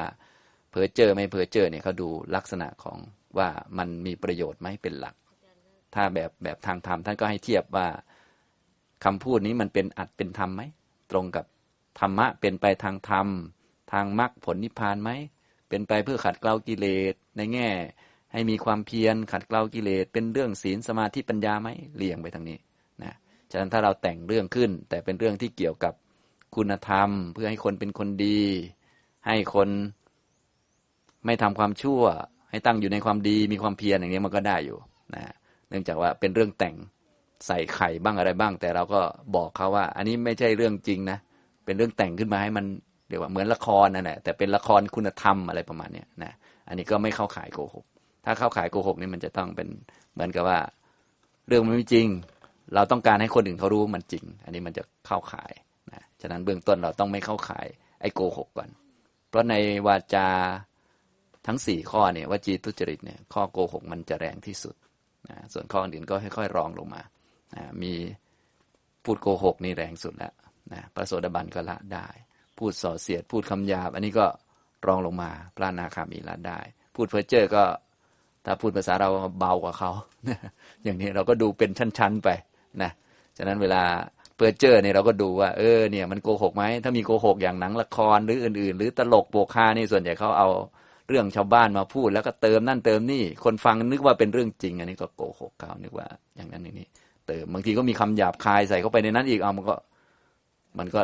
หลายหลายดอกหลายชั้นเลยนะจึงค่อนข้างอันตรายสำหรับการแบบไปพูดให้คนอื่นหัวเราะเล่น หรือบางทีก็เอาเรื่องชาวบ้านมาเติมให้มันเป็นเรื่องตลกนะอย่างนี้ต้องนึกถึงใจเขาใจเราเนาะอย่างเช่นว่า สมมุติเราอยู่ของเราดีๆเขาเอาเรื่องของเราไปพูด แล้วพูดให้มันโตโก โปกฮาแล้วก็มีเติมใส่ไข่เข้าไปอีกหน่อยนึงอย่างนี้ทั้งๆทที่เราไม่ได้เป็นอย่างนั้นจริง ๆ แต่คนฟังนึกว่าเราเป็นอย่างนั้น ก็เป็นการโกหกผู้ผู้ดูเขาอย่างเนี้ยมีทั้งโกหกด้วย บางทีก็มีคำหยาบใส่ลงไปในนั้นด้วย เพราะว่าถ้าไม่หยาบเนี่ย ทุกวันนี้คนฟังก็หลับใช่ไหมก็ต้องพูดมีหยาบมีนั่นมีนี่ โอ้โห เข้าไปก็ โอ้คนก็สนุกนะเพราะว่าคนเราโดยทั่วไปมันชอบจับผิดชาวบ้านใช่ไหม เพื่อจับผิดชาวบ้านเพื่อให้รู้สึกว่าตัวเองดีกว่าชาวบ้านนะตัวเองถูกอย่างเนี้ยพอคนอื่นทำผิดพลาดอย่างนั้นอย่างนี้ ยิ่งเป็นผู้หลักผู้ใหญ่ทำผิดพลาดนะ นายกทำผิดพลาดประธานาธิบดีคนนั้นทำผิดพลาดโอ้ยขำกลิ้งเลยอย่างนี้เป็นต้น อันนี้ก็เรียกว่ามัน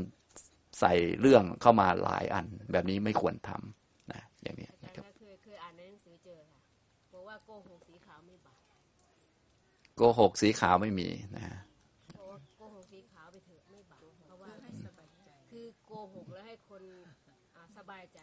ก็ไม่มีโกหกให้คนสบายใจ คนอื่นสบายใจก็สบายใจไป ส่วนเราก็โกหกเหมือนเดิม คนละคนกันคนสบายใจเขาก็สบายใจไปไง แต่เราก็ผิดศีลไป ไม่มีปัญหาอะไร เราก็รับผลของกรรมไป คนอื่นก็สบายใจไป เหมือนเราโกหกแม่เรา แม่เราก็สบายใจ แม่เราก็ดีไง ส่วนเราก็โกหกไป ก็รับผลของกรรมไป คนละคนกันไง ใครทำคนนั้นก็ได้ถ้าโกหกก็คือโกหกอะนะอย่างนี้สมมุติว่า เราโกหกให้แม่สบายใจแม่ก็สบายใจก็ดีแล้วไงแม่ก็สบายใจนะ แต่ว่าเราก็โกหกแล้วก็รับกรรมไปอ่าอย่างเนี้ยมันมันมันมันก็ตามตามกรรมนั่นแหละทำยังไงก็ได้อย่างนั้นแหละก็จะมีเหตุผลอะไร ถ้าเราทำผิดมันก็ผิดทั้งนั้นแหละ เหมือนกับเราบอกว่าเราฆ่าสัตว์เพื่อเป็นอาหาร เอ้าเราก็ได้อาหารไปกินไง แต่ว่าฆ่าสัตว์เราก็ได้ปานาติบาตไปนะ หรือเราจะบอกว่า ที่ที่ฆ่างูเนี่ย เพราะว่ามันจะมากัดฉันนะ อย่างเนี้ยนะมันก็แล้วแต่แล้วแต่เราอะ แต่ว่าแต่ว่าเราเราตีมันเรียบร้อย เราก็รอดไงก็ถูกแล้ว ไอ้รอดนี่มันดีแล้ว เรารอดไม่ถูกงูกัดมันดีแล้ว แต่ที่เราตีงูฆ่างูเนี่ยก็ปานาติบาตก็รับไป มันคนละอันกันเข้าใจไหมคนละส่วนกันแยกกัน เหมือนเราโกหกเนี่ยโกหกให้คนอื่นสบายใจ คนอื่นสบายใจก็ดีแล้วไง แต่เราก็รับผลของกรรมไป เราก็ทำชั่วไปแล้วเนี่ย อย่างนี้ก็แบบนี้แหละ คือธรรมะนี่มันตรงไปตรงมา ผิดก็คือผิดถูกก็คือถูกอะให้เรารู้จักไงอย่าไปแบบแหมทำผิดแต่อ้างว่าว่าถูกอย่างเนี้ยนะของดำไปอ้างเป็นขาวไปกลิ้งไปกลิ้งมาอย่าไปทำอย่างนั้น เพราะว่าถ้าเราทำผิดก็ให้รู้ว่ามันผิด แล้วเรายินดีรับนะเหมือนเราเอาละเพื่อให้แม่สบายใจเราจะโกหกสักครั้งก็ได้ของเรา ก็ก็เตรียมตัวรับไว้ก็แล้วกัน ก็ตัวเองทำกรรมมาเอง กล้ากล้าทำก็กล้ารับไป อย่าไปคิดว่าโอ้เราโกหกให้แม่สบายใจเราไม่บาป อันนี้มันทั้งบาปด้วย ทั้งหลอกว่าตัวเองไม่บาปด้วย มันก็โอ้โหหลายชั้นเหลือเกิน ตัวเองเลวยังยังหลอกว่าตัวเองดีอยู่ มันก็เกินไปนะมันไม่มีประโยชน์ไงให้กำลังใจให้กำลังใจมันก็เท่านั้นแหละ เพราะว่าตัวเองมันไม่ดีอยู่ เราควรจะรู้ว่าเราไม่ดี โอกาสต่อไปเราจะได้พัฒนาได้นะจนพัฒนาได้ยังไงก็ค่อยว่ากันก็เออ คราวนี้มันโกหกโกหกบ่อยเลย เอ๊ะทำไงจะโกหกน้อยลง จนกระทั่งไม่โกหกเลยทำยังไงดี ก็ค่อยๆ แก้ไขไปนะฉะนั้นชาวพุทธเรานี้จะเป็นคนตรงไปตรงมาก่อน เป็นคนหนักแน่นเรื่องกรรม เรื่องผลของกรรมนี่ต้องแม่นนะกรรมสกตายานเนี่ยต้องแม่นก่อนเขาเลยนะอย่างเนี้ยทำนองนี้นะก็คือดีชั่วอยู่ที่กรรม ถ้าทำผิดเจตนาไม่ดี เจตนาโกหกนี่มันไม่ดีจะเงื่อนไขอะไรยังไง ก็โกหกอยู่ดี เหมือนเขาจะมา เอามีดปาดคอเราเนี่ย ถ้าเราพูดโกหก แล้วเขาไม่ปาดคอเราอะไรเงี้ยนะ มันก็เป็นโกหกเหมือนเดิม เราอาจจะบอกโอ้โกหกแล้วดีเว้ยรอด ก็รอดก็ดีแล้วไง แต่โกหกก็คือโกหกเหมือนเดิมถ้างั้นไม่โกหกเข้าฆ่าหนูที่เรื่องของคุณเลือกเอาก็แล้วกัน จะเอาโดนฆ่าหรือจะเอาโกหกนะฮะอย่างนี้ก็แล้วแต่โดยปกติพวกเราก็คือ ส่วนใหญ่ก็ผลประโยชน์เนาะผลประโยชน์ ก็ อ้าวนั่นนี่อะไรก็ว่าไป แต่ถ้าเป็นลักษณะของธรรมะเนี่ยท่านก็เอาธรรมะเป็นใหญ่ ศีลเป็นใหญ่ ตายไม่เป็นไร อย่างนี้เป็นต้นนะก็คนละระดับกันนะอย่างนี้ส่วนพวกเราส่วนใหญ่ก็ผลประโยชน์เป็นใหญ่ ตัวตนเป็นใหญ่อะไรก็ว่าไปชีพยาเสียสัตว์ใช่ไหมอาจารย์อ่าเราจะต้องลูกเสือเสียชีพยาเสียสัตว์อ่ายอมเสียชีวิตเออยอมเสียคำพูดอืมแล้วแต่ นะจะเอาชีวิตไว้แล้วก็เสียสัตว์ไปก็ได้ แต่ว่าที่เสียสัตว์นั่นนะโกหกก็รับผลของกรรมไป ได้ชีวิตมา แถมผิดศีลด้วยแล้วแต่มีมีชีวิตในปัจจุบัน แต่ถ้าในภพต่อไปตกนรกนะเนี่ยใช่ไหมคะผิดศีลเนี่ยครับก็แล้วแต่ แล้วแต่กรรมนั้นให้ผลไหมฉะนั้นที่เราไม่ไม่ทำผิดนี่มันไม่มีนะได้ได้เป็นเรื่องธรรมดาก็คือว่าให้เรารู้จักว่า ขนาดเราพอรู้ธรรมะบ้าง ใกล้ชิดวัดวาอาราม ยังทำผิดขนาดนี้นะ แล้วก็ขนาดทำผิดแล้ว บางทีก็ยังคิดเข้าข้างตัวเองว่าไม่ผิดนะหรือว่าผิดนิดนึง ยังมียังมีทำชั่วสีขาวอยู่นะนี่นี่ขนาดอยู่ใกล้ชิดธรรมะนะทีนี้ลองคิดดูในยุคหรือว่าในสมัยที่เราเกิดแล้วไม่ใกล้ชิดธรรมะไม่ใกล้วัดวาอารามเนี่ยนะมันจะเป็นยังไงนะอย่างนี้ทำนองนี้มันก็เราก็จะได้เข้าใจชัด วิธีจะเข้าใจชัดก็คือเราก็เปรียบเทียบกับโน่นพระอริยเจ้าท่านเป็นยังไง ฉะนั้นถ้าเราไม่รู้จักพระอริยเจ้าเป็นยังไงเนี่ยบางทีมันก็พวกเดียวกันก็เปรียบเทียบกันเอง บางทีเราอยู่แต่กับพวกชาวโลกโลกเนาะ มีแต่คนพูดเพ้อเจ้อพูดเรื่องคนนั้นคนนี้ เราก็นึกว่าเราก็ดีพอสมควรนะ คือคือเพ้อไม่เยอะ พวกนั้นมันเพ้อทั้งวันเลย เราเพ้อชั่วโมงหนึ่งเราก็นึกว่าดีกว่าเขานะ จริง ๆ มันเลวพอๆกันนะมันเลวเหมือนกันนะ อย่างนี้ ฉะนั้นเวลาเทียบเนี่ยต้องเทียบกับพระอริยะ นะเราต้องรู้จักพระอริยะนะถ้ารู้จักถึงพระอรหันต์เลยยิ่งดี ที่เราเทียบกับท่านหรือว่าดูท่านเนี่ยไม่ใช่หมายความว่าเราจะทำได้ แต่เรารู้ว่า เออ มันมีอะไรไม่ดีบ้าง เราจะได้รู้ตัวเอง พอรู้ว่าไม่ดีอาจะละได้ยังไง ตรงไหนละได้ก่อนก็ค่อย ๆทำไป เนี่ยพอเข้าใจไหมครับนะฉะนั้นพวกเราเนี่ยจึงต้องพากันฝึกให้รู้จักพระอริยะไว้ ถึงเราไม่เป็นก็ต้องฟังเรื่องพระโสดาบันไว้บ้างว่าเออพระโสดาบันท่านเป็นยังไงพระสกทาคามี พระอนาคามีพระอรหันต์ท่านเป็นยังไงนะอย่างพวกเรามาวงธรรมะเราก็คงพอจะรู้อยู่ พระอริยะอย่างพระอนาคามีนั้นท่านไม่โมโห ท่านไม่โกรธนะอย่างเนี้ยถ้าเราไม่รู้จักเรื่องพวกนี้ เราอยู่ในชีวิตประจำวันเราก็โมโหคนนั้นคนนี้ เราก็ถือว่าเป็นเรื่องธรรมดา คนอื่นพูดไม่ดีทำอะไรไม่ดี ก็สมควรโมโหแล้วเราก็คิดอย่างนั้นใช่ไหมจริง ๆ มันสมควรโมโหเขาไหมนะเกี่ยวกับเราเออเนี่ยเริ่มเก่งขึ้นเห็นไหมเนี่ย พอรู้จักพระอริยะแล้วเริ่มเก่งขึ้น แต่ถ้าเราไม่รู้จักนี่ไอ้หมอนี่มันก็น่าโมโหจริงๆนะมันเลวจริง ๆ เลยนะนะไปแล้วตามเขานะ เห็นว่าการโมโหเป็นเรื่องถูกต้องไป เป็นเรื่องธรรมดา สมควรโดนแล้ว ไอ้คนเนี้ยนะ อย่างเนี้ยทำนองนี้นะไอ้คนนี้มันเลวมาก สมควรโดนแล้ว สมควรโดนยิงทิ้งแล้ว สมน้ำหน้ามัน เราก็นึกว่าเราก็มีธรรมะธรรมโมพอสมควรนะ สมน้ำหน้าชาวบ้านเป็นนี่นะที่ไหนได้โอ้โหเลวมากทีเดียว คนอื่นเขาได้รับผลของกรรมของเขาแล้ว แทนที่จะเกิดสังเวชแทนที่จะมาดูตัวเองว่าเราปิดอบายได้หรือยังอะไรยังกลับไปซ้ำเติมคนอื่นเขาอีก จิตก็เกิดกิเลสอีก บาปหลายชั้นเลยเนี่ยอย่างนี้ทำนองนี้นะคนอื่นเขาได้รับผลของกรรมที่ทำไม่ดีมา แทนที่จะเห็นอกเห็นใจเขาอะไรเขาหรือคนอื่นทำชั่ว แทนที่จะรู้ว่าเออ นี่มันอันตรายเป็นโทษของอวิชชาโทษของความไม่รู้ เราต้องไม่ทำแบบนี้นะ ทำยังไงว่าโอกาสอื่นเนี่ยเป็นเราบ้างเราจะได้ไม่ทำอันนี้ทำยังไง เราก็ต้องฝึกให้มีสติ ฝึกให้มีปัญญาเจริญมรรคของเราไปจะได้ พอเจอเหตุการณ์อย่างเขาจะได้ไม่ทำอย่างนี้เป็นต้นนะเห็นคนคดคนโกง เพราะผลประโยชน์อย่างนั้นอย่างนี้เนี่ย เราไปว่าเขาอย่างนั้นนี้เราต้องดูว่า เอ๊ะเราเนี่ยรอดพ้นจากอาการพวกนั้นหรือยังเขาไม่รู้เขาเลยทำและเราบ้างเนี่ย นะตอนผลประโยชน์น้อยๆบางทีอาจจะไม่ทำพอผลประโยชน์เยอะขึ้นอ้าวชักจะหวั่นไหวแล้ว ถ้าผลประโยชน์ขนาดว่า เออ ถึงขนาดชีวิตเนี่ยนะ ถ้าเรารับมาเราไม่ตาย ถ้าเราไม่รับเราตายอย่างนี้อ้าวชักจะสั่นเหมือนกันนะเห็นไหมต้องฝึกตัวเองนะอย่าไปว่าคนนั้นอย่าไปว่าคนนี้นะสรุปทางธรรมะเนี่ยท่านให้เราเอาไว้สอนตัวเองอย่างเดียว เอาไว้ฝึกตัวเองอย่างเดียว อย่าเอาไว้แก้ชาวบ้าน อย่าเอาไว้ดูชาวบ้าน การดูชาวบ้านส่วนใหญ่มันจะเกิดกิเลส ต้องดูตัวเอง พิจารณาตัวเอง ที่พระพุทธเจ้าท่านสอนบ่อยๆ จงเตือนตนด้วยตัวเอง เป็นคติของตัวเองฝึกตัวเอง ขัดเกลาตัวเองไปเรื่อยๆ ค่อยๆ ฝึกไปนะ อย่างนี้ทำตรงนี้การการบรรลุธ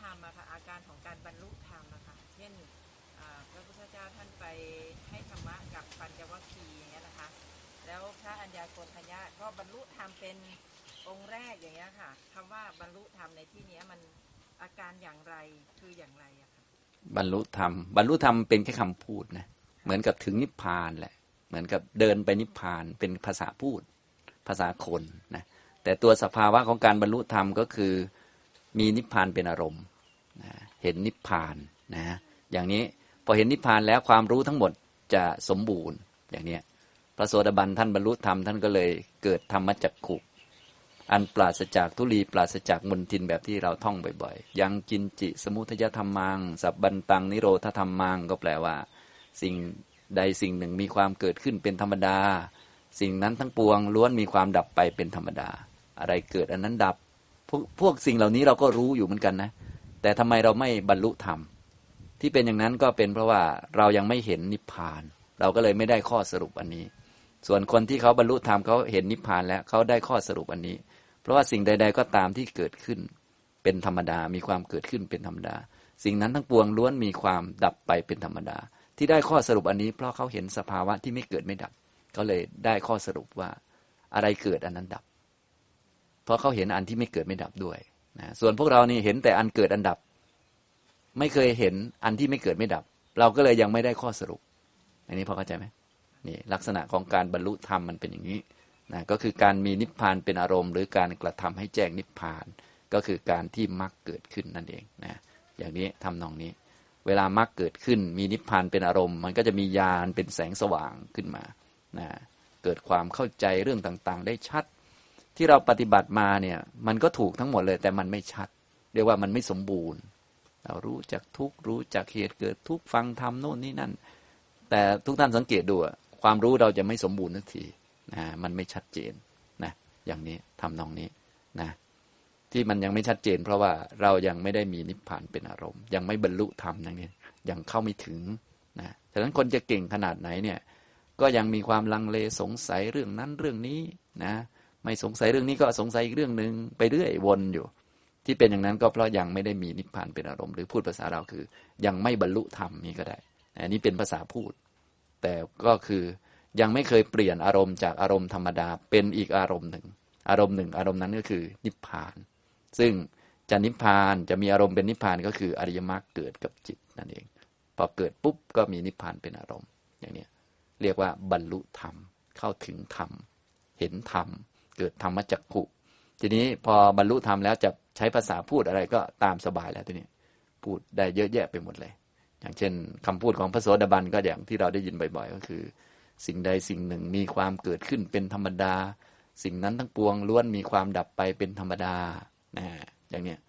เหมือนกับว่าพวกเราก็พอรู้นะอันนี้อะไรเกิดอันนั้นก็ดับเออเข้าท่าอยู่ พอรู้ แต่ทำไมไม่เป็นความรู้แบบตกลงใจหรือว่าไม่ฟันธงไม่ชัดเจนกับเรา ที่เป็นอย่างนั้นก็อย่างที่บอกก็คือ เรายังไม่บรรลุธรรมยังไม่ได้เห็นสิ่งที่ไม่เกิดไม่ดับ นะถ้าได้เห็นสิ่งที่ไม่เกิดไม่ดับ ได้เข้าใจแล้วได้เห็นแล้ว ก็จะได้ข้อสรุปอันนี้ขึ้นมา อย่างนี้นะครับทำนองนี้นะพอเห็นนิพพานแล้วมีมรรคเกิดขึ้นเรียบร้อยแล้ว ก็จะครบสมบูรณ์นะถ้าพูดแบบเต็มที่นะพูดแบบเต็มที่เป็นโครงไว้ อย่างบรรลุธรรมเนี่ยเราพูดแบบแบบเรียกว่าบางส่วนก็คือ มีนิพพานเป็นอารมณ์อริยมรรคเกิดขึ้น อันนี้คือเราพูดบางส่วน แต่ถ้าพูดแบบคลุมก็คือ แทงตลอดหรือว่ารู้ในอริยสัจสี่เพราะโดยความจริงเนี่ยทุกสมุทัยนี่เราก็เห็นมาแล้วตั้งแต่ต้นแล้ว อันนี้มันเป็นโลกิยะอยู่นะทุกขสัจกับสมุทัยสัจมันเป็นโลกิยะ ส่วนนิโรธะคือนิพพาน กับอริยมรรคมีองค์แปดเนี่ยมันเป็นโลกุตระ พอโลกุตระเกิดมีนิพพานเป็นอารมณ์ไอ้พวก สองอันนี้ก็เคยรู้มาก่อนแล้ว ก็เลยเรียกว่า รู้อริยสัจสี่ในขณะจิตเดียวเลย แทงตลอดนะอย่างเนี้ยทำนองนี้นะส่วนในตอนที่ยังไม่บรรลุธรรมเนี่ยยังไงมันก็ไม่ครบเนื่องจากว่าเรารู้ได้แต่ทุกข์กับสมุทัยส่วนนิพพานก็ไม่เคยเห็นมรรคก็ไม่เคยเกิดมันก็เลยเหลือคาอยู่ เข้าใจไหมครับตรงนี้นะแล้วแต่เราจะพูดครบไม่ครบ ถ้าพูดไม่ครบก็คือ พูดว่าเห็นนิพพานก็ได้มรรคเกิด มีนิพพานเป็นอารมณ์นี้ก็ได้ คือพูดไม่ครบ ถ้าพูดครบก็คือพูดเป็นอริยสัจสี่นะพูดเป็นกรอบเป็นโครงไว้ ก็คือรู้แจ้งแทงตลอดในอริยสัจสี่ในขณะจิตเดียวนี่เขาว่าเขาจะพูดประมาณนี้นะหรือโพธิปักขิยธรรม 37 ประการเกิดขึ้น พร้อมกันในหนึ่งขณะจิตอย่างนี้นะในตอนโลกิยะเนี่ยพวกเราทำตอนไม่บรรลุธรรมเนี่ยมันก็จะทำอันนั้น อันนี้อันนู้นอันนั้นไปเรื่อยทำตั้งเยอะตั้งแยะไม่เห็นจะบรรลุสักที เอ๊ะมันจะสมบูรณ์เมื่อไหร่ มันงงนะอย่างเนี้ยทำนองนี้นะฉะนั้นถ้าเราพูดโดยอุปมา อุปมานี้อาจจะไม่ชัดเท่าไหร่ แต่ก็พออุปมาได้ ผมก็พูดอยู่เรื่อยๆนะลองจะพูดดูว่าจะเข้าใจไหม เหมือนกับว่ากีฬากอล์ฟนะนักกอล์ฟเขาเล่น เป็นกอล์ฟมือนักกอล์ฟอาชีพเขายืนแล้วเขาก็ตีจึ้งหนึ่งลูกก็ไปลงหลุมปอกเลยนะคล้ายๆอย่างนี้ เรียกว่าบรรลุธรรม ตีทีเดียวหล่นปึ๊กเลยนะแต่กว่าที่เขาจะมายืนตรงนี้แล้วตีทีเดียวหล่นตุ๊บลงไปเนี่ย เขาจะต้องฝึกนู่นนี่นั่นมาเยอะแยะไปหมดเลยเนี่ยคล้ายๆอย่างนี้พอเข้าใจไหมครับ พอพอพอเป็นอุปมาได้ไหมเนี่ยนะอย่างเนี้ยอาจารย์คะต่อต่อเนื่องจากคำถามเมื่อกี้นะคะ แล้วเราจะรู้ได้อย่างไรคะว่าเราจะตัวไหนเราพอแล้วตัวไหนเรายังขาดอยู่อะไรเงี้ยค่ะเราเอาอะไรวัดสอบตรงเนี้ยคะตัววัดก็คือมรรคเกิดนะถ้ามรรคไม่เกิดก็คือยังไม่พอ ตัวหลักมันเป็นอย่างนี้นะดังนั้นเราก็เลยต้องดูตัวเอง ถ้ามรรคไม่เกิดมันก็ยังไม่พอ ถ้ามรรคเกิดมันก็พออย่างนี้นะส่วนใหญ่พวกเราจะมรรคยังไม่เกิดมันก็พอก่อน ดิฉันคิดว่าน่าจะพอแล้วนะนะ เดินจงกรมเนี่ยหนึ่งชั่วโมงครึ่งน่าจะพอแล้วนะนะก็คิดไปนะ ส่วนใหญ่เราจะพอก่อนตลอด ยังไม่ถึงมรรคหรอกพอซะก่อนแหล้วนะ แต่หลักการก็คือทำไปเรื่อยๆ ถ้ามรรคเกิดก็จะพอ คนที่มรรคเกิดแล้ว ครั้งที่หนึ่งก็ยังไม่พออยู่ดี เพราะยังเหลือกิเลสให้ฆ่าอีกก็ไปเรื่อยๆ จนไม่มีกิเลสให้ฆ่าเลย จึงจะพอเนี่ยอย่างเนี้ยทำตรงนี้คนพออย่างแท้จริงเขาก็จะมีญาณเกิดขึ้น ที่เป็นปัจเจเวคขณะญาณของพระอรหันต์พอแล้วนะภาษาบาลีท่านก็จะมีคำว่า ขีนาชาติชาติสิ้นแล้วนะวุสิตังพรหมจริยัง พรหมจรรย์อยู่จบแล้วกตังกรณียังกิจตุ้ยควรทำได้ทำเสร็จแล้ว นะกิจอื่นเพื่อความเป็นอย่างนี้ไม่ได้มี อันนี้ก็คือเป็นพระอรหันต์แล้วนะสมบูรณ์แล้วมรรคก็เกิดครบสมบูรณ์ครบสี่ครั้งแล้ว กิเลสก็หมดแล้ว เพราะว่าโดยหลักอันแท้จริงที่เรามาเกิดเนี่ยก็คือเพื่อทำมรรคให้เกิดขึ้นมีนิพพานเป็นอารมณ์ แล้วก็ทำให้กิเลสมันหมดเท่านั้นเองนะโดยโดยหน้าที่หลักๆเลยมีเท่านี้หน้าที่ของพวกเรานะ ถ้าคนมีความเข้าใจแล้วคืออย่างนี้นะ เพราะว่าถ้าไปทำอันอื่นมันก็ไม่จบไม่สิ้นมันก็กลับไปกลับมาอยู่เรื่อยหน้าที่หลักของพวกเราก็คือมาทำมรรคให้เกิดครบสี่ครั้ง แล้วก็ทำกิเลสให้หมดก็จบแล้ว ก็ไม่ต้องมาเพื่อความเป็นอย่างนี้อีกต่อไปนะฉะนั้นชาวพุทธเราเนี่ยเวลามาเกิดเนี่ย ถ้าโดยตามวัตถุประสงค์ของชาวพุทธจริง ๆ ก็คือเกิดเพื่อที่จะไม่ต้องเกิดอีกนั่นแหละ เพราะที่ยังเกิดอีกอยู่ก็คือยังมีกิเลสอยู่ เกิดบ่อยๆ เพื่อจะไม่เกิดอีกนะ ไม่ใช่เกิดมาเพื่อทำนั่นทำนี่ เกิดมาเพื่อทำมรรคให้สมบูรณ์ทำกิจนี้ให้สมบูรณ์ละกิเลสได้หมดก็ไม่มีกิจใด ๆ ที่ต้องทำไม่ต้องมีเรื่องต้องมาเกิดแล้วนะฉะนั้นที่เรามาเกิด เพราะมีเรื่องต้องทำอยู่นะเรื่องต้องทำคืออะไร เลี้ยงลูก เลี้ยงเมีย หาอาหารให้หมา ไม่ใช่อย่างนั้นนะนะหน้าที่ที่ต้องทำก็คือ เนี่ยกำหนดรู้ทุก ละสมุทัยทำให้แจ้งนิโรธทำมรรคให้เกิดละกิเลสให้หมดเนี่ยนี่คือหน้าที่หลักเลย เพราะว่าทำทำอันนี้สมบูรณ์แล้วก็ไม่ต้องมีมีอะไรที่ต้องมาทำอีกแล้วนะอย่างนี้ทำน้องนี้ ส่วนถ้าทางโลกเนี่ยมันก็อย่างที่ทุกท่านทราบนั่นแหละ มันไม่จบไม่สิ้น แค่ชาติเดียวเนี่ยทุกท่านก็คงรู้อย่างเป็นอาจารย์เป็นครูอย่างนี้นะเป็นครูเนี่ยนะ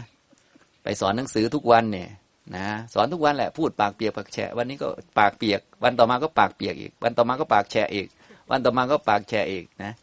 เป็นไงครับ สอนนักเรียนแล้ว มีวันเลิกสอนได้ไหมไม่มีนะ ก็คือที่ที่จะเลิกได้ก็คือ เราเลิกไปโรงเรียน ถ้าไปที่โรงเรียนเนี่ย ยังไงก็ต้องได้สอนอยู่อย่างนั้นเหมือนพวกไปทำงานในงานเอกชนหรืองานราชการก็ก็ตามนะไปบนโต๊ะยังไงก็มีงานให้ทำ มีงานให้ทำมีงานให้ทำไปเรื่อยๆจนกระทั่งออกมานะอย่างนี้ทีนี้มาอยู่บ้านก็ต้องมีงานให้ทำมีจานให้ล้างทุกวัน วันนี้ก็ล้างจานแล้วก็คว่ำไว้ วันต่อมาก็ล้างจานแล้วก็คว่ำไว้อีกนะวันต่อมาก็ล้างจานแล้วก็คว่ำไว้อีก วันต่อมาล้างจานอีกเนี่ยมันก็เป็นซะอย่างเนี้ยนะเอาทางนั้นบวชเป็นไม่ชีดีกว่า กวาดวัด วันต่อมาก็กวาดอีกแล้ววันต่อมาก็ เป็นไง เนี่ยพวกนี้มันไม่จบ เนี่ยมันก็แค่บริหารเนี่ยมันไม่มีไม่มีทางจบเลยอันเนี้ยนะฉะนั้นตัวหลักที่ทำแล้วจบ หรือว่าไม่มีกิจอื่นที่ต้องมาทำอีกต่อไปก็คือเนี่ยทำมักมีองค์แปดให้เกิดขึ้นอย่างเนี้ยนะครับถามว่า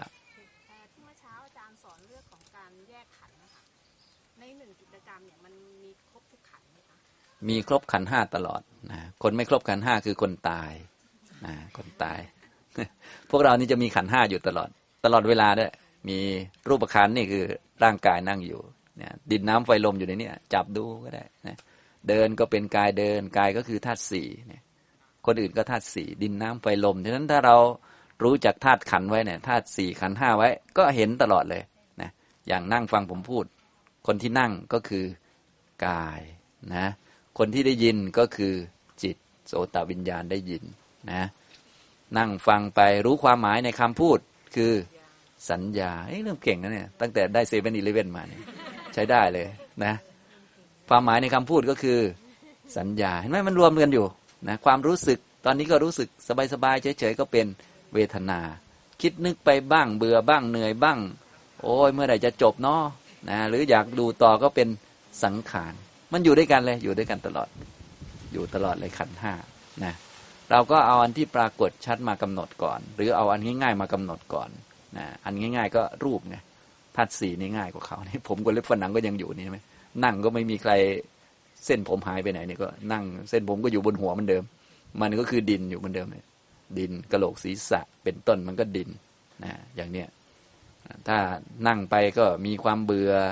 ความง่วงเหงาเศร้าซึมนะ ที่ง่วงก็เพราะความง่วงมันเกิดนะง่วงตอนไหนก็ง่วงตอนความง่วงมันเกิด ถ้าไม่ง่วงก็ความง่วงมันไม่เกิดเท่านั้นเองนะแค่นั้นแหละฝึกบ่อยๆเราก็รู้จักแล้วนะอันนี้ก็พอรู้จักไหมเนี่ย เหมือนในหนังสือเลยนะ แต่ว่าเวลาปฏิบัติจริงเนี่ย เปิดตำราไม่ทันนะก็ค่อยๆดูฝึกไป ตอนเรียนในตำราเนี่ยดูเหมือนจะดูเหมือนจะทัน แต่เอาเข้าจริงเนี่ยสภาวะมันไวกว่านั้นเยอะ ต้องฝึกค่อยๆ ฝึก เอาจากอันง่ายๆก่อน หรือว่าสร้างสถานการณ์ขึ้นมาก็ได้ วิธีส่วนใหญ่เขาก็เลยให้สร้างสถานการณ์ เช่น ให้นั่งนานๆไปนะถ้าไม่เห็นก็ล็อกห้องอยู่คนเดียวไว้ปิดปิดทวารต่างๆ ก็เลยสร้างสถานการณ์ แต่ต้องทำแบบคนมีความรู้ทำแบบฝึกตัวเอง เดินจงกรมนานๆไว้อะไรเงี้ยนะฝึกให้มีความรู้นะอย่าไปยุ่งกับคนนั้นคนนี้อย่าให้สภาวะอะไรมันประหลาดเยอะเพราะว่าเดี๋ยวมันกำหนดยากเราก็ทำแบบ ตัดอารมณ์อื่นๆก่อน เดินจงกรมกลับไปกลับมานานๆเนี่ยกายเดิน แล้วใครเป็นคนรู้ว่ากายเดินเนี่ยอ๋อก็จิตนะก็เริ่มเข้าใจแล้วนะก็ค่อยๆเดินไปเรื่อยๆนะดูเท้าสัมผัสพื้นไปนึกนั่น นึกนี่ไปค่อย ๆทำนานๆหน่อยก็สังเกตดู เอ๊ะใครเดินเนี่ยอ๋อกายมันเดิน เป็นการเดินของร่างกาย โอ้กายมันมีหลายส่วนนะมีทั้งเดินยืนนั่งนอนอ๋อตอนนี้มันกายมันอยู่ในกิริยาเดินอยู่เดี๋ยวสักหน่อยกายมันจะไปยืน นะพอเราเข้าใจยืนเข้าใจเดินแล้วเราก็จะเข้าใจส่วนอื่นๆไปด้วย เดี๋ยวกายมันก็จะไปกินข้าว เดี๋ยวกายมันก็จะไปเข้าห้องน้ำเดี๋ยวกายมันก็จะไปนอนเราก็เห็นไหมจากการเดินเนี่ยเราตั้งสถานการณ์ขึ้นมา พอรู้ว่ากายเดินเท่านั้นแหละ เราก็รู้ว่าอ๋อมันเป็นอิริยาบถหนึ่งของกาย มันเป็นกิริยาอันหนึ่งแต่กายนี้มันทำหลายเรื่อง มันทำกินข้าวก็ได้ มันทำเข้าห้องน้ำก็ได้ มันทำนั่นทำนี่ได้หมดเลย นี่เข้าใจไหมเขาเรียกว่าสร้างสถานการณ์ขึ้นมา พอรู้จากอันหนึ่งแล้ว ความรู้ก็จะนำไปใช้ได้เนี่ยอย่างนี้ พอเดินไปเดินมามันก็เมื่อยก็ล้าเนี่ยเออเมื่อยคืออะไรนี่อ๋อ มีกายกับจิตมาตั้งแต่ต้นแล้วนะมีกายเดิน มีจิตสั่งกายมาเดิน มีจิตรับรู้กาย แสดงว่าเมื่อยนี้มันไม่ใช่กายไม่ใช่จิตมันเพิ่งมาทีหลัง เมื่อนี้มันเป็นเวทนาเนี่ยนะตอนนี้เราก็สบายแล้วเนี่ยนะพอเราเข้าใจแล้วว่าเมื่อยเป็นเวทนา ต่อไปเมื่อยอีกปุ๊บเราก็ เวทนา เพราะเคยรู้จักมาแล้ว นี่พอเข้าใจไหมเนี่ยอย่างนี้อ่า เป็นพวกสังขารความคิดปรุงแต่งมันสั่งลงไป แต่เบื้องต้นถ้ามันยากอยู่แล้วก็ให้รวมเป็นจิตไปก่อนนะฉะนั้นแรกๆเนี่ยถ้าปัญญาเราน้อยให้แยกเป็นสามอันก็คือกายเวทนาจิต ให้เก่งๆพอเก่งแล้วทีนี้เราค่อยแยกให้ครบขันห้านะแต่ถ้าเราฟังเรื่องขันห้าแล้วเข้าใจตั้งแต่ต้นก็แยกขันห้าไปเลย แยก รูปขันเวทนาขันสัญญาขันสังขารขันวิญญาณขันแต่เราไม่ต้องพยายามที่จะแยกอันที่ไม่มีอันที่ไม่ปรากฏ เราอันเอาอันที่ปรากฏชัดมากำหนดให้ได้ก่อนว่าคืออะไรนะอย่างนี้ก็คืออะไรที่มันปรากฏชัดให้เอาอันนั้นก่อน อย่างเช่นว่า ถ้ายังไม่มีอะไรละเอียดยังไม่ได้สงบก็ไม่ต้องไปยุ่งกับความสงบอะไรนะอย่างนี้ตอนนี้มันกำลังหงุดหงิดอยู่ แล้วเราก็เข้าใจชัดเห็นชัดเลยว่ากำลังหงุดหงิด เอาหงุดหงิดนั่นแหละมากำหนดก่อนว่ามันคืออะไร เอาตัวที่ปรากฏ เอาตัวที่เด่นชัดนั้นมาดูก่อนนะไม่ต้องไปดูอันที่มันไม่ปรากฏ ให้เข้าใจอันที่มีก่อน ไม่ต้องอันไม่มีไม่ต้องไปควานหา อันที่มีอันที่ปรากฏออกมาเนี่ย เข้าใจมันให้ได้ก่อนนะไม่งงกับมันก่อนนะเช่นหงุดหงิดเนี่ยนะโมโหหงุดหงิดก็ดีอะไรก็ดีมันเป็นสังขารเนี่ยเราชี้บอกได้ นี่คือสังขาร ถ้าเราไม่เก่งก็ให้มันรวมเป็นจิตก่อนอ๋อจิตมันหงุดหงิดจิตมันโมโหนะมันไม่ใช่กาย ไม่ใช่เวทนาพอเข้าใจไหมครับอย่างนี้ หัดอย่างนี้บ่อยๆนะหัดจากชีวิตของเราธรรมดาก็ได้ หรือสร้างสถานการณ์ขึ้นมาก็ได้ ส่วนใหญ่สร้างสถานการณ์มันจะดีกว่าในแง่ที่ว่าเราจะได้กำหนดให้มันชัดไปเลยว่า มันคืออะไรกันแน่พอชัดในใจเราแล้วต่อไปเราก็เอาไปใช้ได้นะโดยส่วนใหญ่เวลาเขาปฏิบัติกันเขาเลยไปเข้าคอร์สสักพักหนึ่งก่อน แล้วก็ไปเดินจงกรมนานๆก่อนนะทีนี้ในคอร์สนี้ก็จะสบายๆให้ทุกท่านควบคุมตัวเอง แต่ส่วนใหญ่ไม่ค่อยคุมนะถ้าแบบนี้ทำแล้วไม่ค่อยได้ผลต้องไปสำนักหรือไปอาจารย์ที่เขาแบบเข้มๆนะเขาจะล็อกตัวไว้เลยบอกว่านะพอเข้ามาคอร์สนี้ปิดโทรศัพท์ไปเลยเขาจะล็อกให้นะคุณจะต้องเดินจากจุดนี้ไปจุดนี้เท่านั้นนะห้ามไปที่อื่นนะเนี่ยเราก็จะได้สร้างสถานการณ์นะฮะอย่างเนี้ยแต่ส่วนใหญ่ผมจะใจดีไปนิดนึง พอใจดีบอกว่าให้ไปทำเอง นักเรียนเลยไม่ทำเลยนะบางทีอาจารย์ใจดีก็ไม่ใช่จะดีเสมอไปนะบางทีต้องเจอแบบโหดๆหน่อยเหมือนเป็นอาจารย์เป็นครูเนาะเป็นครู บางทีครูใจดีก็คุมนักเรียนไม่อยู่นะต้องเป็น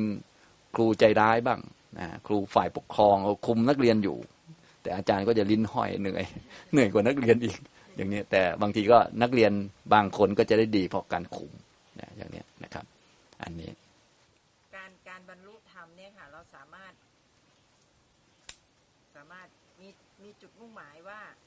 อีกห้าวันนะฉันจะต้องบรรลุทำให้บรรลุให้ได้สิบวันยี่สิบวันสองปีสามปี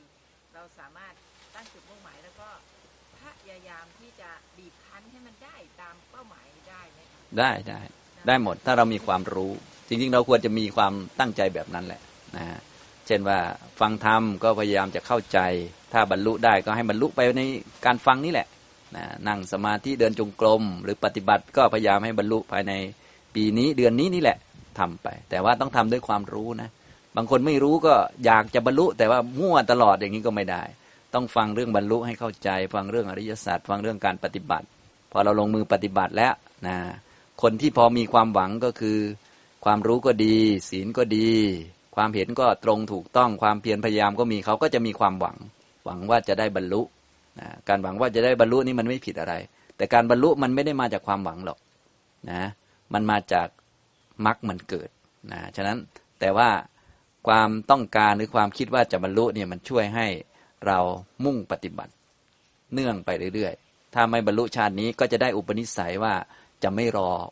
วันหน้าจะไม่รอชาติหน้า ไม่รอชาตินู้น ไม่รอพระพุทธเจ้าองค์ต่อไปอะไรเงี้ยฝึกให้เป็นนิสัยนะฉะนั้นเวลาเราตั้งจิตอธิษฐาน ขอรู้ธรรมะก็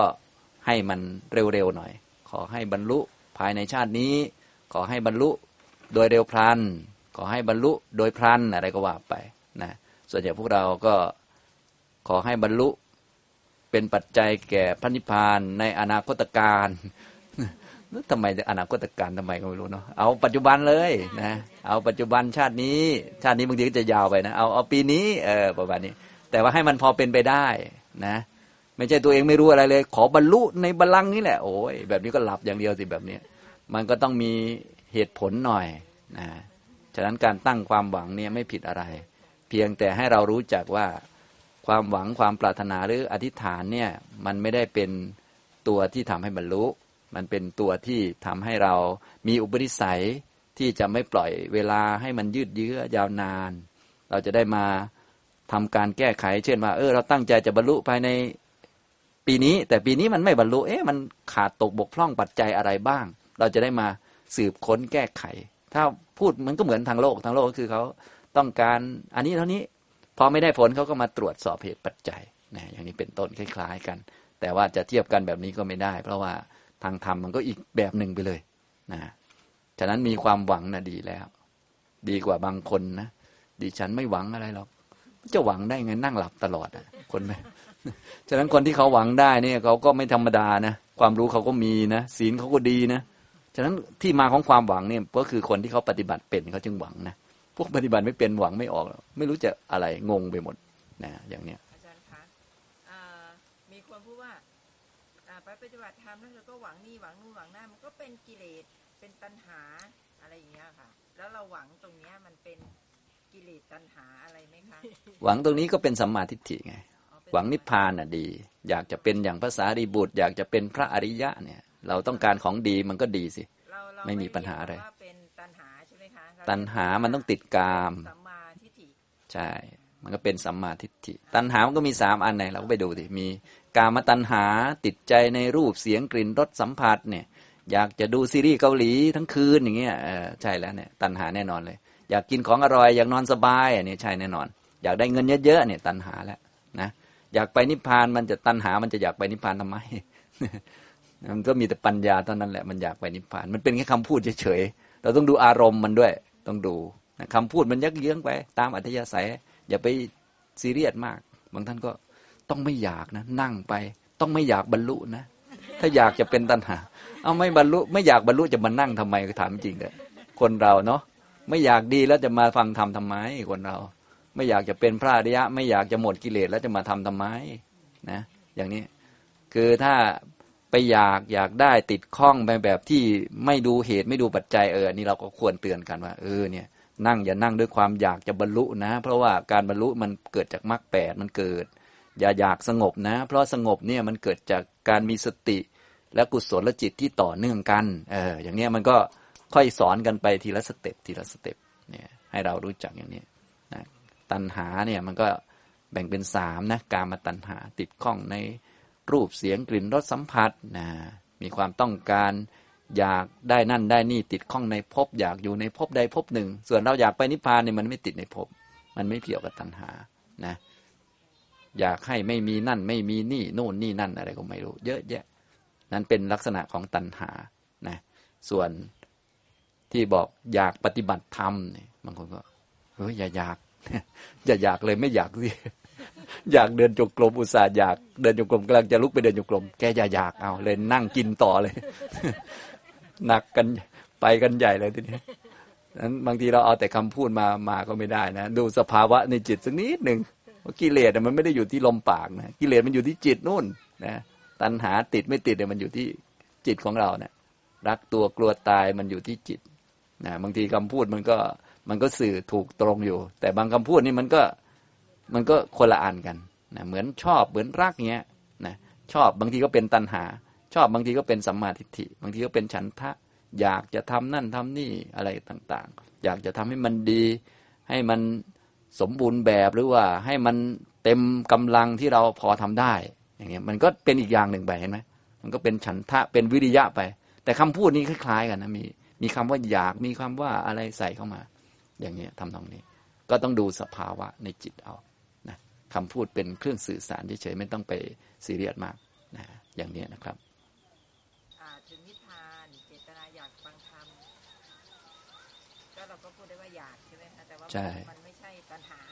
อ่ามันเป็นความอยากในสัมมาทิฏฐิคือความอยากที่ถูกต้อง ครับอ่าถูกต้องค่ะอยากสีขาว พวกซบสีขาว อยากสีขาว อยากสีดำก็แล้วแต่จะพูด มันเป็นแค่คำพูดเฉยๆแต่จริง ๆ ก็คือมันอยู่ในจิตเรานั่นแหละ เพียงแต่เราเอาคำนี้สื่อออกมา ทีนี้มันเป็นภาษาไทยนะทีนี้ส่วนใหญ่เราแปลตัณหาว่าความอยากมันก็เลย มันก็เลยพอพออยากปุ๊บมันก็เลย จะดึงมาเป็นตัณหาทั้งหมด มันไม่ใช่ บางทีอยากมันก็เป็นฉันทะ คือความพอใจใคร่ที่จะทำอยากจะทำให้มันดี ให้มันตรงตามเหตุตามผล หรืออยากจะเป็นพระอริยเจ้าเนี่ยมันก็ไปอีกทางหนึ่งไป อยากจะไปนิพพาน หรือพูดบางทีก็สลับกันก็ได้นะพูดว่าไม่อยากเนี่ยไม่อยากเกิดจริงๆก็คืออยากจะไปนิพพานนั่นแหละเพียงแต่ภาษาไทยบางทีเราก็สลับคำพูด พอสลับคำพูดบางทีก็บางคนงงนะฉันไม่อยากได้อะไรหรอกคำว่าไม่อยากได้อะไร มันก็คืออยากอีกชนิดหนึ่งตกลงมันยังไง มันงงไงคำพูดเนี่ยนะอย่างนี้นะ เราบอกว่า เออ คุณอย่าติดอะไร ฉันไม่ติดอะไร ไอ้ไม่ติดก็คือมันติดอีกอย่างหนึ่งมันมันแค่คำพูดเฉยๆพอเขาจะมาเล่นคำเฉยๆฉะนั้นอย่าไปจริงจังมากพวกเนี้ยนะ อันนี้ทำนองนี้นะครับ อาจารย์คะอ่าสมัยก่อนนะคะ ตั้งแต่เด็กๆอะหรือโตมาหน่อยก็พอจำความได้ก็จะเว ลาเขาไม่พอใจกันใช่ไหมคะเขาก็จะแช่งกันนะคะ ว่า อย่าให้ได้ไปผุดไปเกิดอะไรประมาณอย่างเงี้ยนะคะทีนี้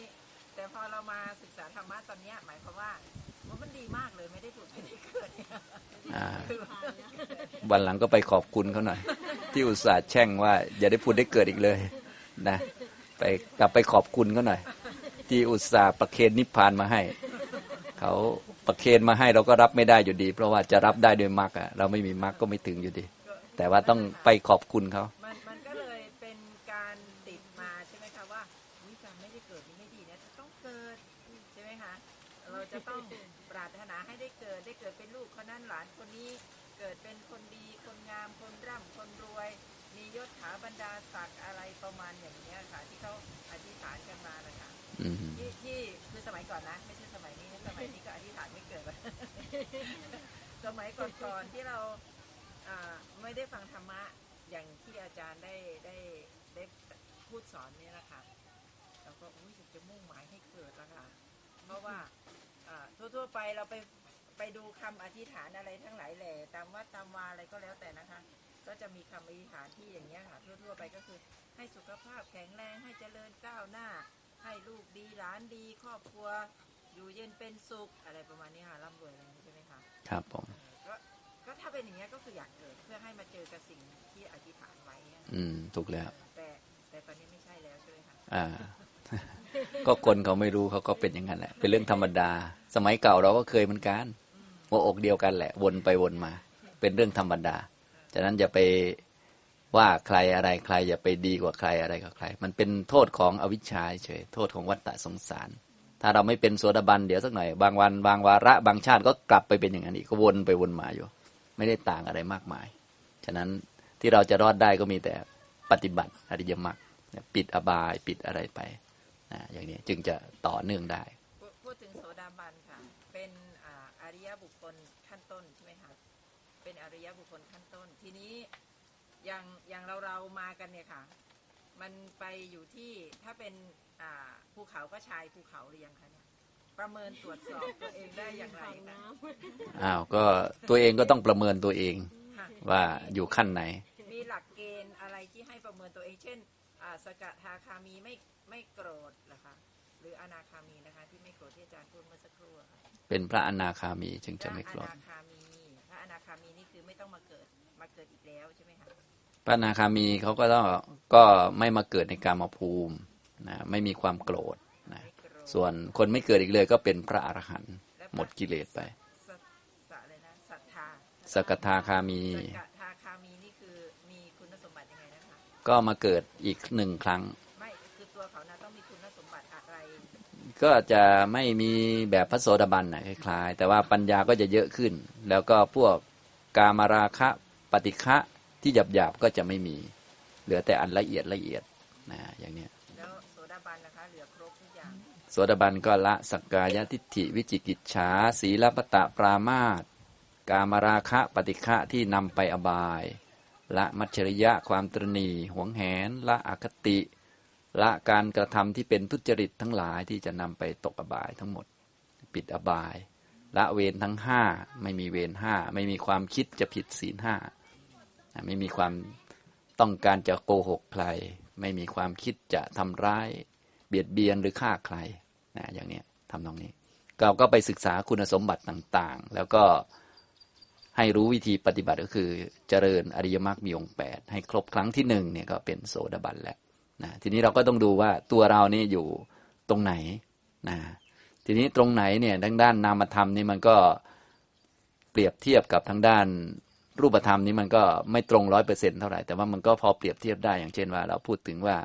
การเป็นพระโสดาบันเหมือนกับขึ้นเขาขึ้นไปถึงยอดอย่างนี้แล้วก็เดินต่อไปจนถึงเป็นพระอรหันต์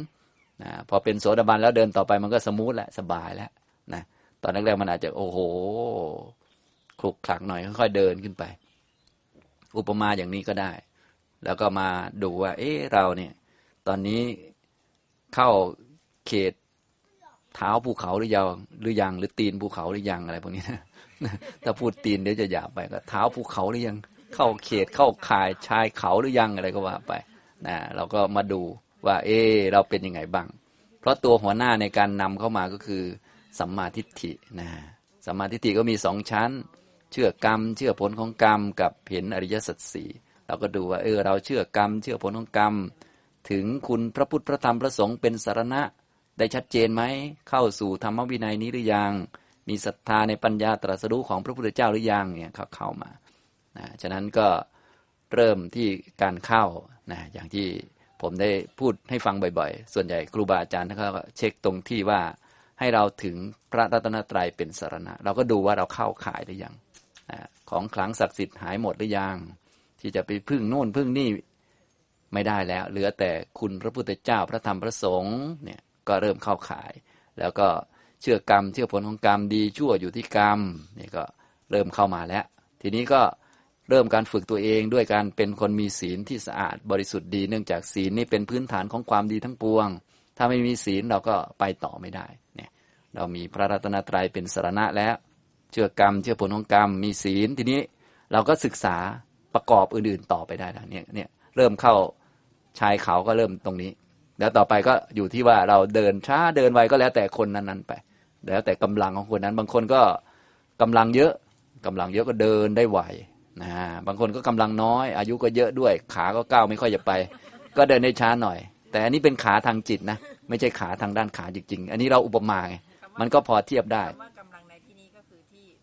อะไรนะวิริยะสติพละพละห้าอะไรเนี่ยค่ะใช่ก็ทั้งหมดนั่นแหละที่รวมๆกันอยู่ นะที่องค์มรรคต่าง ๆ เพราะบางคนเนี่ยก็เคยทำมาจากอดีตแล้วก็เหมือนคนสุขภาพดีใช่ไหมเขาทำมาจากอดีต พอเข้ามาปุ๊บคนนี้เขาสุขภาพดีเขาเข้าปุ๊บเขาก็รีบเดินปุ๊บปุ๊บปุ๊บปุ๊บไป ก็คือเขาเคยทำมาจากอดีต รอเวลาเข้ามาเฉยๆส่วนบางคนก็เข้ามาแล้ว แต่ว่าสุขภาพไม่ค่อยดีเท่าไหร่ สุขภาพทางจิตนะก็คือคุณธรรมต่างๆ องค์มรรคต่าง ๆ ไม่ค่อยเยอะก็ต้องมาทำเพิ่มเอาก็เหมือนเดินช้าหน่อย ค่อย ๆ เดินไปนะก็จะ สรุปแล้วก็เดินทางเดียวกันนี่แหละ บางคนช้าบางคนไว คนที่ไวเขาก็ได้ของเขา คนที่ช้าก็ตามของเขานั่นแหละ นะ อย่างนี้ ฉะนั้นเราก็ได้สมควรกับที่เราทำนะอย่างนี้ ไม่ใช่ว่า โอ้ย ฉันสมควรจะบรรลุ แต่ทำไมมันไม่บรรลุ มันไม่ใช่อย่างนั้น ก็ที่เราไม่บรรลุเพราะยังไม่สมควรจะบรรลุนั่นแหละคือคือไม่ต้องไปซีเรียส คือเราทำยังไงก็สมควรได้อย่างนั้นอยู่แล้ว ถ้าเรานั่งสมาธิแล้วมันหลับก็สมควรแล้ว วันๆก็มัวแต่ฟุ้งซ่านอยู่มันก็สมควรแล้ว หรือทำสมาธิมาน้อยเป็นหน่อย หรือสติเราน้อยไป เดินจงกรมน้อยไป ปัญญาน้อยไป พิจารณาน้อยไปก็ได้ประมาณนั้นเราก็ต้องเติมเข้าไป ดูตัวเองเป็นหลักฝึกไป ส่วนคนไหนได้ดีบรรลุธรรมเข้าใจธรรมะไวเราก็สาธุกับเขา เพราะเขาได้ของเขานะไม่มีประเด็นให้ไปอิจฉาตาร้อนอะไรเขาเลย เพราะว่าเขาก็ลำบากมาก่อน เขาจึงได้ของเขาไป เนี่ยยังเป็นอย่างนี้ ธรรมะนี่มันแน่นอนตายตัวอย่างนี้เสมอเลยนะเรื่องธรรมะเนี่ยเราก็เลยต้อง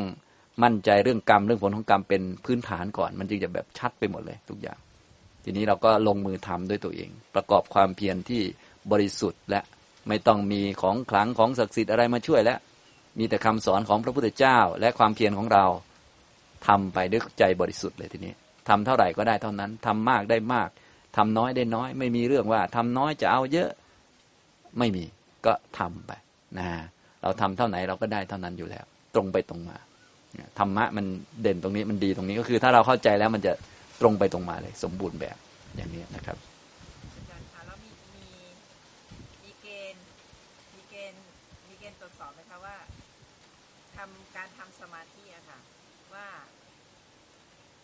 วัดสอบว่าความก้าวหน้าของสมาธิมันแค่ไหน ว่าเราก้าวหน้า สมาธิก้าวหน้าแค่ไหนก็คือเราได้สมาธิไงเราได้สมาธิก็ถือว่าเราทำสมาธิแล้วมันก้าวหน้านะเราก็ต้องไปดูธรรมะที่เป็นฝ่ายสมาธิว่า เออ มันมีธรรมะอะไรบ้างเราก็ต้องมาศึกษา ธรรมะฝ่ายสมาธิเนี่ยมันก็จะมีปราโมทปีติ ปัสสธิสุขแล้วก็สมาธิเนี่ยเราก็ไปทำกรรมฐาน สมมุติว่าเรา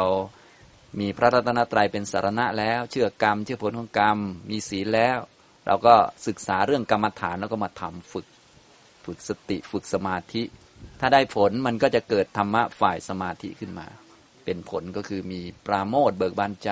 เป็นกุศลต่อเนื่องก็มีความปราโมททำให้เอิบอิ่มในใจกันตัณหาได้คือปีตินะมีปราโมทปีติ ปัสสธิกายระงับจิตระงับ มีสุขนะอยู่ที่ไหนก็สบาย อารมณ์ใด ๆ มาก็อยู่สบาย แล้วก็เป็นไปเพื่อสมาธิเนี่ยสมาธิก็จะมีหลายชั้นก็แล้ว แต่ว่าเราตั้งใจจะฝึกถึงชั้นไหน อันนี้ก็เป็นผลจากการปฏิบัตินะฉะนั้นทุกอย่างเราก็เลยต้องเรียกว่าต้องมีการศึกษาเรียนรู้ว่ามันเป็นยังไงนะเราจึงจะสามารถที่จะวัดผลได้ ถ้าทำสมาธิเราก็วัดผลที่ธรรมะสมาธิมันเกิดนะก็คือมีปราโมทปีติปัสสธิสุข แล้วก็สมาธิคือจิตเป็นหนึ่ง อย่างนี้ทำตรงนี้ พอมีสมาธิแล้วเราจะเจริญปัญญาก็มีการวัดผลต่อไปอีกว่า เออ ชั้นไหนชั้นไหนก็ เราก็ต้องศึกษาละเอียดต่อไปนะค่อย ๆ ไปเรื่อยๆนะแต่เรามีหลักใหญ่อยู่ก็คือ ต้องการทำให้อริยมรรคเกิดขึ้นเป็นญาณแล้วก็เห็นอริยสัจสี่เรามีกรอบ มีหลักใหญ่อยู่ปลายทางอยู่ ส่วนในระหว่างนี้เราก็ค่อย ๆเดินไปนะเป็น step step ไปอย่างนี้ทำนองนี้เงื่อนไขเวลาไม่เกี่ยวใช่ไหมว่า นั่งสมาธิ คนนี้นั่งได้สามสิบนาทีอีกคนนึงนั่งได้หนึ่งชั่วโมง คนหนึ่งชั่วโมงนี่สมาธิก้าวหน้ากว่าคนสามสิบนาทีอะไรเงี้ยคือเงื่อนไขเวลาตรงนี้ไม่ใช่ใช่ไหมอ่าไม่ไม่คนละอันกัน อันนั้นมันก็เป็นทางด้านกายภาพทางด้านนอกเฉยๆทางธรรมะเป็นเรื่องของคุณภาพในจิตเรานะคุณภาพในจิตนี้ก็แล้วแต่คน บางคนก็ยังไม่นั่งสมาธิเลยก็สงบกว่าคนนั่งก็ได้ เพราะคนนั่งบางทีก็ไม่เห็นสงบอะไรนะแต่คนที่เขา พยายามนั่งก็ต้องนับถือในความพยายามของเขาที่เราก็กำลังพยายามอยู่กำลังฝึกอยู่ ถึงแม้ไม่สงบบ้างฟุ้งซ่านบ้างก็ต้องถือว่าเขาเป็นคนมีสติดี รับผิดชอบตัวเองดี ถึงแม้ไม่สงบก็ยังพยายามนั่งอยู่ ก็ต้องถือว่าเขามีความพยายาม ในโอกาสหน้าเขาก็คงจะสงบในวันหนึ่งก็ค่อยว่ากันนะแต่ว่าในการปฏิบัตินี้ดูตามคุณภาพ คนนั่งแป๊บเดียว สงบกับนั่งนานไม่สงบ คนนั่งแป๊บเดียวก็ต้องดีกว่านะบางคนฟังทำแป๊บเดียวแล้วบรรลุกับ บางคนฟังยี่สิบปีแล้วไม่บรรลุ คนฟังแป๊บเดียวแล้วบรรลุก็ดีกว่า อันนี้พูดแบบเปรียบเทียบ คือเอาตามคุณภาพ ธรรมะนี่ก็เอาตามคุณภาพนะบางคนนี่เกิดมาไม่นานนะมีอายุไม่มากแต่รู้ธรรมะ เห็นความเกิดความดับบรรลุธรรมถึงพระนิพพาน กับอีกคนหนึ่งเนี่ยอยู่ตั้งนานหกสิบเจ็ดสิบปี แต่ไม่รู้ธรรมะเลย ก็คนที่อยู่แป๊บเดียว แล้วรู้ธรรมะก็ดีกว่า พูดแบบเปรียบเทียบนะทางพุทธศาสนานี่ท่านเน้นไปที่คุณภาพ ตัวคุณภาพหลักก็คือการเห็นสัจธรรม เข้าใจสัจธรรม การเข้าถึงนิพพาน การบรรลุธรรมนี่คือคุณภาพนะส่วนนั้นอื่นก็บริหารไปเท่านั้นเอง ส่วนตัวหลักก็คือตัวนี้นะใครได้ตัวนี้ไวก็คนนั้นก็มีคุณภาพดีอย่างนี้นะฉะนั้นนั่งนานหรือไม่นานก็ไม่ใช่ประเด็น เดินนานหรือไม่นานก็ไม่ใช่ประเด็น ประเด็นคือได้สิ่งเหล่านี้นะอย่างนี้ทำนองนี้ ฉะนั้นเราก็เลยต้องหัดพิจารณาสภาวะธรรมให้เป็น แล้วก็เน้นไปที่คุณภาพ อย่าไปเน้นปริมาณ หรือว่าอย่าไปเน้นท่าทาง เน้นนู่นนี่นั่นนะอย่าไปนึกว่าต้องนั่ง อย่าไปนึกว่าต้องเดิน แต่ให้นึกว่าจะต้องมีสติ ไม่ว่าจะนั่งหรือเดินหรือยืนหรือพูดหรือคุยหรือทำอะไร ให้เน้นที่ความมีสติรู้ตัว เน้นที่มีปัญญา นั่งก็ได้ ขอให้มีปัญญาเดินก็ได้ ขอให้มีปัญญา มีความรู้สัจธรรมให้เน้นที่คุณภาพเป็นหลัก ให้เน้นอย่างนี้นะฉะนั้นเดินก็เดินไป แต่ให้มีคุณภาพเข้าไปด้วย นั่งก็นั่งไป นั่งนานก็ยิ่งดี แล้วนั่งอย่างมีคุณภาพ ลองคิดดูแล้วนั่งนิ่งๆ แล้วมีคุณภาพทั้งวันเลยก็ยิ่งดีนะอย่างนี้ทำตรงนี้ แต่ส่วนใหญ่เวลาเรานั่งเนี่ยนั่งหนึ่งชั่วโมงเนี่ยจะมีคุณภาพอยู่ห้านาที นอกนั้นก็ฟุ้งก่อน หลับก่อนบ้าง แล้วตื่นขึ้นมาเอาห้านาทีกำลังจะดีระคังกินข้าว ส่วนใหญ่จะเป็นเรื่องนี้นะ ก็ดูเอาว่า บางคนเนี่ยใช้เวลาเยอะแต่คุณภาพน้อยมากนะต้องเป็นคนที่รับผิดชอบตัวเองดีๆ เหมือนเราฟังธรรมบางท่านก็ฟังธรรมนะแต่ว่าใช้เวลาเยอะคุณภาพไม่ค่อยดีนะฟังทำไปด้วยกวาดบ้านไปด้วย กลัวบ้านจะไม่สะอาดกวาดไปด้วย บ้านก็ไม่ค่อยสะอาดธรรมะก็ ไม่ได้ เลยไม่ได้สักอย่างเลย แทนที่จะว่ากวาดบ้านให้เสร็จ หรือฟังธรรมะให้เสร็จนั่งจดจดจดจดจดโอ้ได้อะไรเยอะหน่อย แล้วก็ค่อยไปกวาดบ้านแทนที่จะเป็นอย่างนั้นอันนี้ดูจะได้อะไรหน่อย แต่ว่าบางคนเขาเสียดายเสียดายเวลาทำทุกอย่างเลยบางคนก็เล่นไลน์ไปด้วยฟังทำไปด้วย คุยกับเพื่อนไปด้วย ฉันกำลังฟังทำอยู่ เพื่อนก็อนุโมทนาสาธุตัวเองได้อยู่ห้าเปอร์เซ็นอย่างเงี้ยตำนองนี้พวกเราจะเป็นกันซะอย่างนั้น นะเน้นแต่ปริมาณ เหมือนเรามาปฏิบัติธรรมเนี่ยบางทียังไม่ได้เดินจงกรมนะถ่ายรูปส่งให้เพื่อนดูก่อนเลย ฉันกำลังจะเดินจงกรมคือยังไม่ได้เดิน พอถ่ายรูปไปเรียบร้อยแล้วไม่เดินละกินกาแฟแล้ว เป็นซะอย่างเนี้ยมันเป็นซะอย่างเนี้ยเห็นไหมนี่นี่นี่เขาเรียกเอาแต่ปริมาณนะแบบนี้มันเอาเท่เฉยเอาสนุก มันก็ไม่ค่อยได้คุณภาพ ทางพุทธเราให้เน้นคุณภาพ โดยเฉพาะคุณภาพด้านความเห็นปัญญาความรู้นี่ให้มันชัด นะอย่างนี้ฟังธรรมก็พยายามตั้งใจฟังให้มันได้ความรู้ สวดมนต์ก็พยายามให้มันได้คุณภาพคือ ได้ความจดจำได้ ไม่ใช่สวดเอารอบบางคนก็คุณภาพไม่เกี่ยง ขอให้ได้รอบก็แล้วกันร้อยแปดรอบ โอ้ก็ให้มันจบก็แล้วกัน รู้เรื่องไม่รู้เรื่องไม่รู้ล่ะ เอาซัดกันแหลกไปเลยบางคนเนี่ยเหลือเกิน ไม่กี่รอบก็ได้ แต่ให้มันได้คุณภาพ ให้มันชัดๆให้มันแบบมีความรู้มีความเข้าใจ นี่อย่างนี้นะครับ อันนี้ให้ทุกท่านได้รู้หลักของทางพุทธศาสนาเนี่ยท่านเน้นการอยู่อย่างมีคุณภาพ อยู่อย่างมีความรู้มีปัญญาเห็นอริยสัจนะอย่างนี้คนที่เป็นอยู่แม้วันเดียวแล้วเห็นอริยสัจเนี่ยก็ดีกว่าคนเป็นอยู่ตั้งร้อยปีนะแล้วไม่เห็นอริยสัจนะการพูดหรือบทธรรมต่าง ๆ ก็คล้ายกัน บางคนเรียนบทธรรมบทเดียวคาถาเดียวแล้วเขาบรรลุ กับอีกคนหนึ่งเรียนทั้งโอ้โหเต็มไปหมดเลย แต่ไม่บรรลุทักทีกิเลสยังเยอะอยู่ คนเรียนบทธรรมบทเดียวนี่หรือพูดบทธรรมเหล่านี้ที่ได้บรรลุธรรมเห็นธรรมเนี่ยคนนี้ก็ประเสริฐกว่าเนี่ยท่านดูที่คุณภาพเป็นหลักพอเข้าใจไหมครับ อย่าดูที่ปริมาณว่าเรารู้อะไรเยอะมากน้อยอย่างไร ให้ดูว่าเรามีธรรมะเข้าถึงธรรมะนะเข้าใจสัจธรรมที่พระพุทธเจ้าประกาศ สามารถยอมรับความทุกข์ได้ ตามที่พระองค์แสดงไว้ไหมนะอย่างนี้บางคนก็รู้เยอะนะธรรมะอะไรมาเนี่ยพูดถูกหมดเลย โดยเฉพาะคนที่ฟังผมเยอะๆนี่นะพูดตามอาจารย์ได้หมดเลย อาจารย์อ้าปากมารู้ทันนะอาจารย์เดี๋ยวพวกพูดอย่างเงี้ยนะพูดอย่างเงี้ยนะแต่พอทุกข์เข้ามาถล่มตัวเองง่อยกิน อันนี้ก็คือดีกว่าไม่ฟังนะ แต่ว่ามันยังไม่ได้คุณภาพ แต่ไม่เป็นไร พอเรารู้ตัวเองว่าเออต้องเน้นคุณภาพเป็นหลัก เราก็รีบฝึกตัวเองซะรีบฝึกนะอย่างนี้นะครับ อันนี้นะ ในในกรณีที่เราอะนะคะ ก็อยากจะให้เพื่อนให้ญาติมาได้ฟังธรรมบ้างใช่ไหมคะมาปฏิบัติธรรมเข้าคอร์สอะไรอย่างเงี้ยค่ะเราก็ไปชวนเขา แต่ว่าเขาก็ปฏิเสธว่าอืมเรายังไม่พร้อมเราเรายังไม่ว่างเราบุญไม่ถึงอะไรประมาณนี้นะคะ แล้วเขาก็ไม่มาเออมันมันหมายความว่าเราก็ไม่มีบุญที่จะ ชวนเขาเข้ามาฟังธรรมด้วยไหมคะหรือว่ายังไงก็ว่าตัวตัวโยมตัวดิฉันเองอะนะคะ เวลาไปชวนใครมาฟังธรรมนะไม่มีใครมาด้วยเลย แต่เวลาคนอื่นชวนเราอะเราตกลงตกลงไปอ่ามันก็เป็นเรื่องของธรรมดาของเราของคนอื่นนะสนใจต่างกัน ก็แสดงว่าเราสนใจธรรมะ เวลาที่เพื่อนชวนเราก็ไปนะก็แสดงว่าเพื่อนเขาไม่สนใจธรรมะ เวลาเราไปชวนเขาเขาเลยไม่ไป มันก็แยกต้องแยกกัน ต้องแยกกัน แยกเป็นคนเป็นคนไป เราก็เป็นอย่างนี้ เรามีจิตหวังดี ปรารถนาดีก็ชวน ส่วนเขาไม่มาก็เป็นของเขาคนละคนกัน ฉะนั้นทางเราก็ดีแล้วที่คิดชวนเขา เรารู้อะไรดีๆ ก็อยากจะชวนเขาบ้าง อันนี้ก็เป็นความตั้งใจดีปรารถนาดีนะแต่ก็ต้องดูบุคคลสถานที่เวลา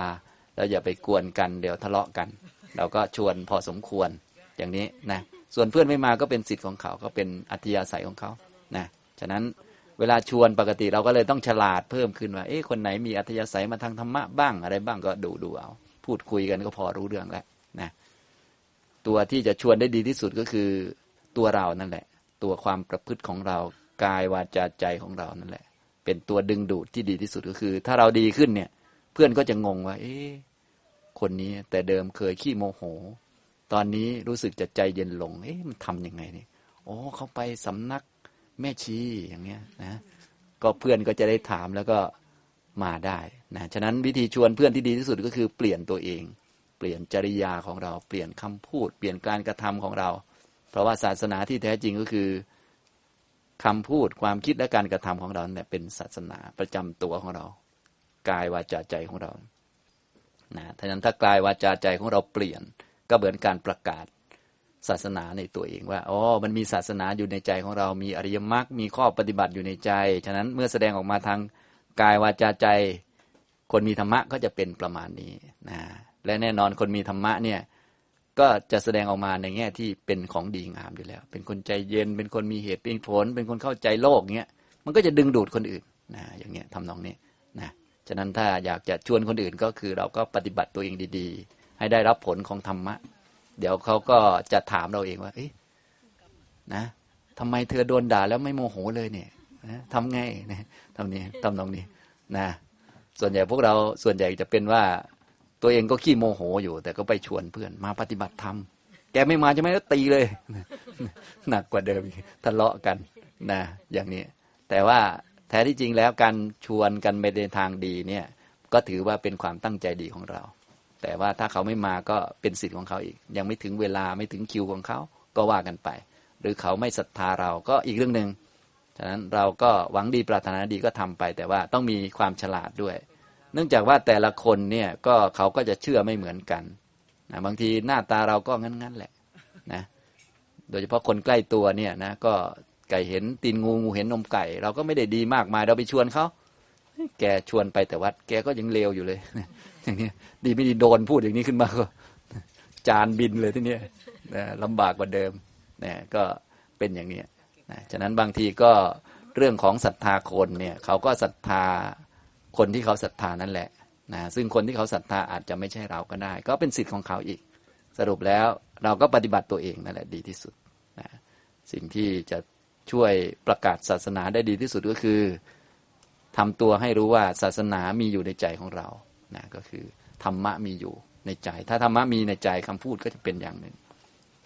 การกระทำก็จะเป็นอย่างหนึ่ง ความคิดการแสดงเหตุผลก็จะเป็นแบบคนมีธรรมะ แบบนี้ก็จะดึงดูดหรือว่าจะเป็นตัวโชว์ศาสนาออกไปนะอย่างนี้เหมือนท่านมาปฏิบัติคอร์สอาจารย์สุภีหกวันนี้นะกลับไปบ้านแล้วก็โอ้โหไม่โมโหเลย สามีกินข้าวจานไม่ล้างแล้วก็ เออ ปล่อยไว้นั่นแหละนะลูกกินข้าวไม่ล้างจานแล้วก็บอกลูกปล่อยไว้นั่นแหละนะอย่างนี้ทำนองนี้ โอ้สามีและลูกคงจะอัศจรรย์ใจมากเลย โอ้แต่เดิมนี่ไม่ได้นะ จานบินเลยนะ โอ้โห ตอนนี้ไปคอร์สอาจารย์สุภีมานี่ เปลี่ยนไปเยอะเลยนะ อันนี้อาจารย์ก็จะไม่ล้างทีละใบบอกรวมกันไว้เยอะๆแล้วเวลาเรียกว่าอาจารย์ก็จะพลอยได้หน้าไปด้วยแล้วทีนี้นะอีไปคอร์สอาจารย์ไหนอะไรอย่างเงี้ยนะ อาจารย์พลอยได้หน้าไปด้วย นี่คือลักษณะของของศาสนานะฉะนั้นศาสนานี่มันอยู่ในใจคนอยู่ในใจเราก็เลยต้องทำตัวให้มีศาสนาซะก่อนนะเพราะว่าไปชวนคนอื่นในขนาดเรามาแท้ๆบางทีกว่าจะมีนี่มันก็ยังยากอยู่ คนอื่นเขายังไม่พร้อมก็ต้องรอวาระเขา หรือว่ารอคนที่เขาศรัทธานะเนื่องจากบางทีก็ศรัทธาคนเนาะมันก็บอกไม่ได้ ก็เหมือนเราเนี่ย เราก็บางทีคนนี้ อาจจะเป็นคนธรรมะดีแต่เราไม่ศรัทธาก็มี เราอาจศรัทธาอีกคนหนึ่งก็เป็นสิทธิ์ของแต่ละคนไปอย่างนี้นะครับอย่ามามัวน้อยใจตัวเองเลยว่าชวนแล้วไม่มาบอกตัวเองนะคะก็แยกกันให้ออกนะ แยกกันให้ออกก็คือ คนละส่วนกัน ก็คือที่เราชวนคนอื่น คิดดีเนี่ยก็เป็นความดีของเรา ก็รักษาไว้ ส่วนคนอื่นไม่มาก็เป็นเรื่องของเขาก็ตัดคนละช่วงกัน ฉะนั้นที่เรา ปฏิบัติธรรมก็เป็นความดีส่วนหนึ่งแล้ว เราได้ความดีเข้าใจว่าธรรมะดี เราก็ชวนคนอื่น นี่ก็เป็นความดีอีกอันหนึ่งก็จบไป ส่วนเขาไม่มาก็เป็นเรื่องของเขามันก็ปกติ ไม่มีปัญหาอะไรนะคนละประเด็นกัน ไม่มีเรื่องอะไรให้ต้องเสียใจอะไร เพราะมันเป็นความดีอยู่แล้วที่ไปชวนคนอื่น คนอื่นไม่มามันเรื่องของเขาอยู่แล้วนะคำว่าชวนก็หมายถึงว่าเขาอาจจะมาก็ได้ไม่มาก็ได้ มันก็ปกติฉะนั้นชวนแล้วไม่มาก็เรื่องธรรมดา และชวนมาธรรมะเนี่ยก็ ก็ไม่น่าจะมาหรอกว่าไปแล้ว ถ้าชวนไปหนังละครก็น่าจะไปอยู่ ปกติเออถ้าชวนไปเที่ยวก็น่าจะไปหน่อย ถ้าชวนสิบคนมาธรรมะได้สักคนหนึ่งนี่ก็เก่งแล้วนะนะถ้าชวนไปเที่ยวคงจะไปทั้งสิบคนอย่างนี้ทำนองนี้ มันก็รู้กันดีอยู่ฉะนั้นเราชวนแล้วคนไม่มาก็ไม่เห็นจะแปลกอะไร เป็นเรื่องธรรมดา เป็นเรื่องธรรมชาติอย่างนี้นะครับ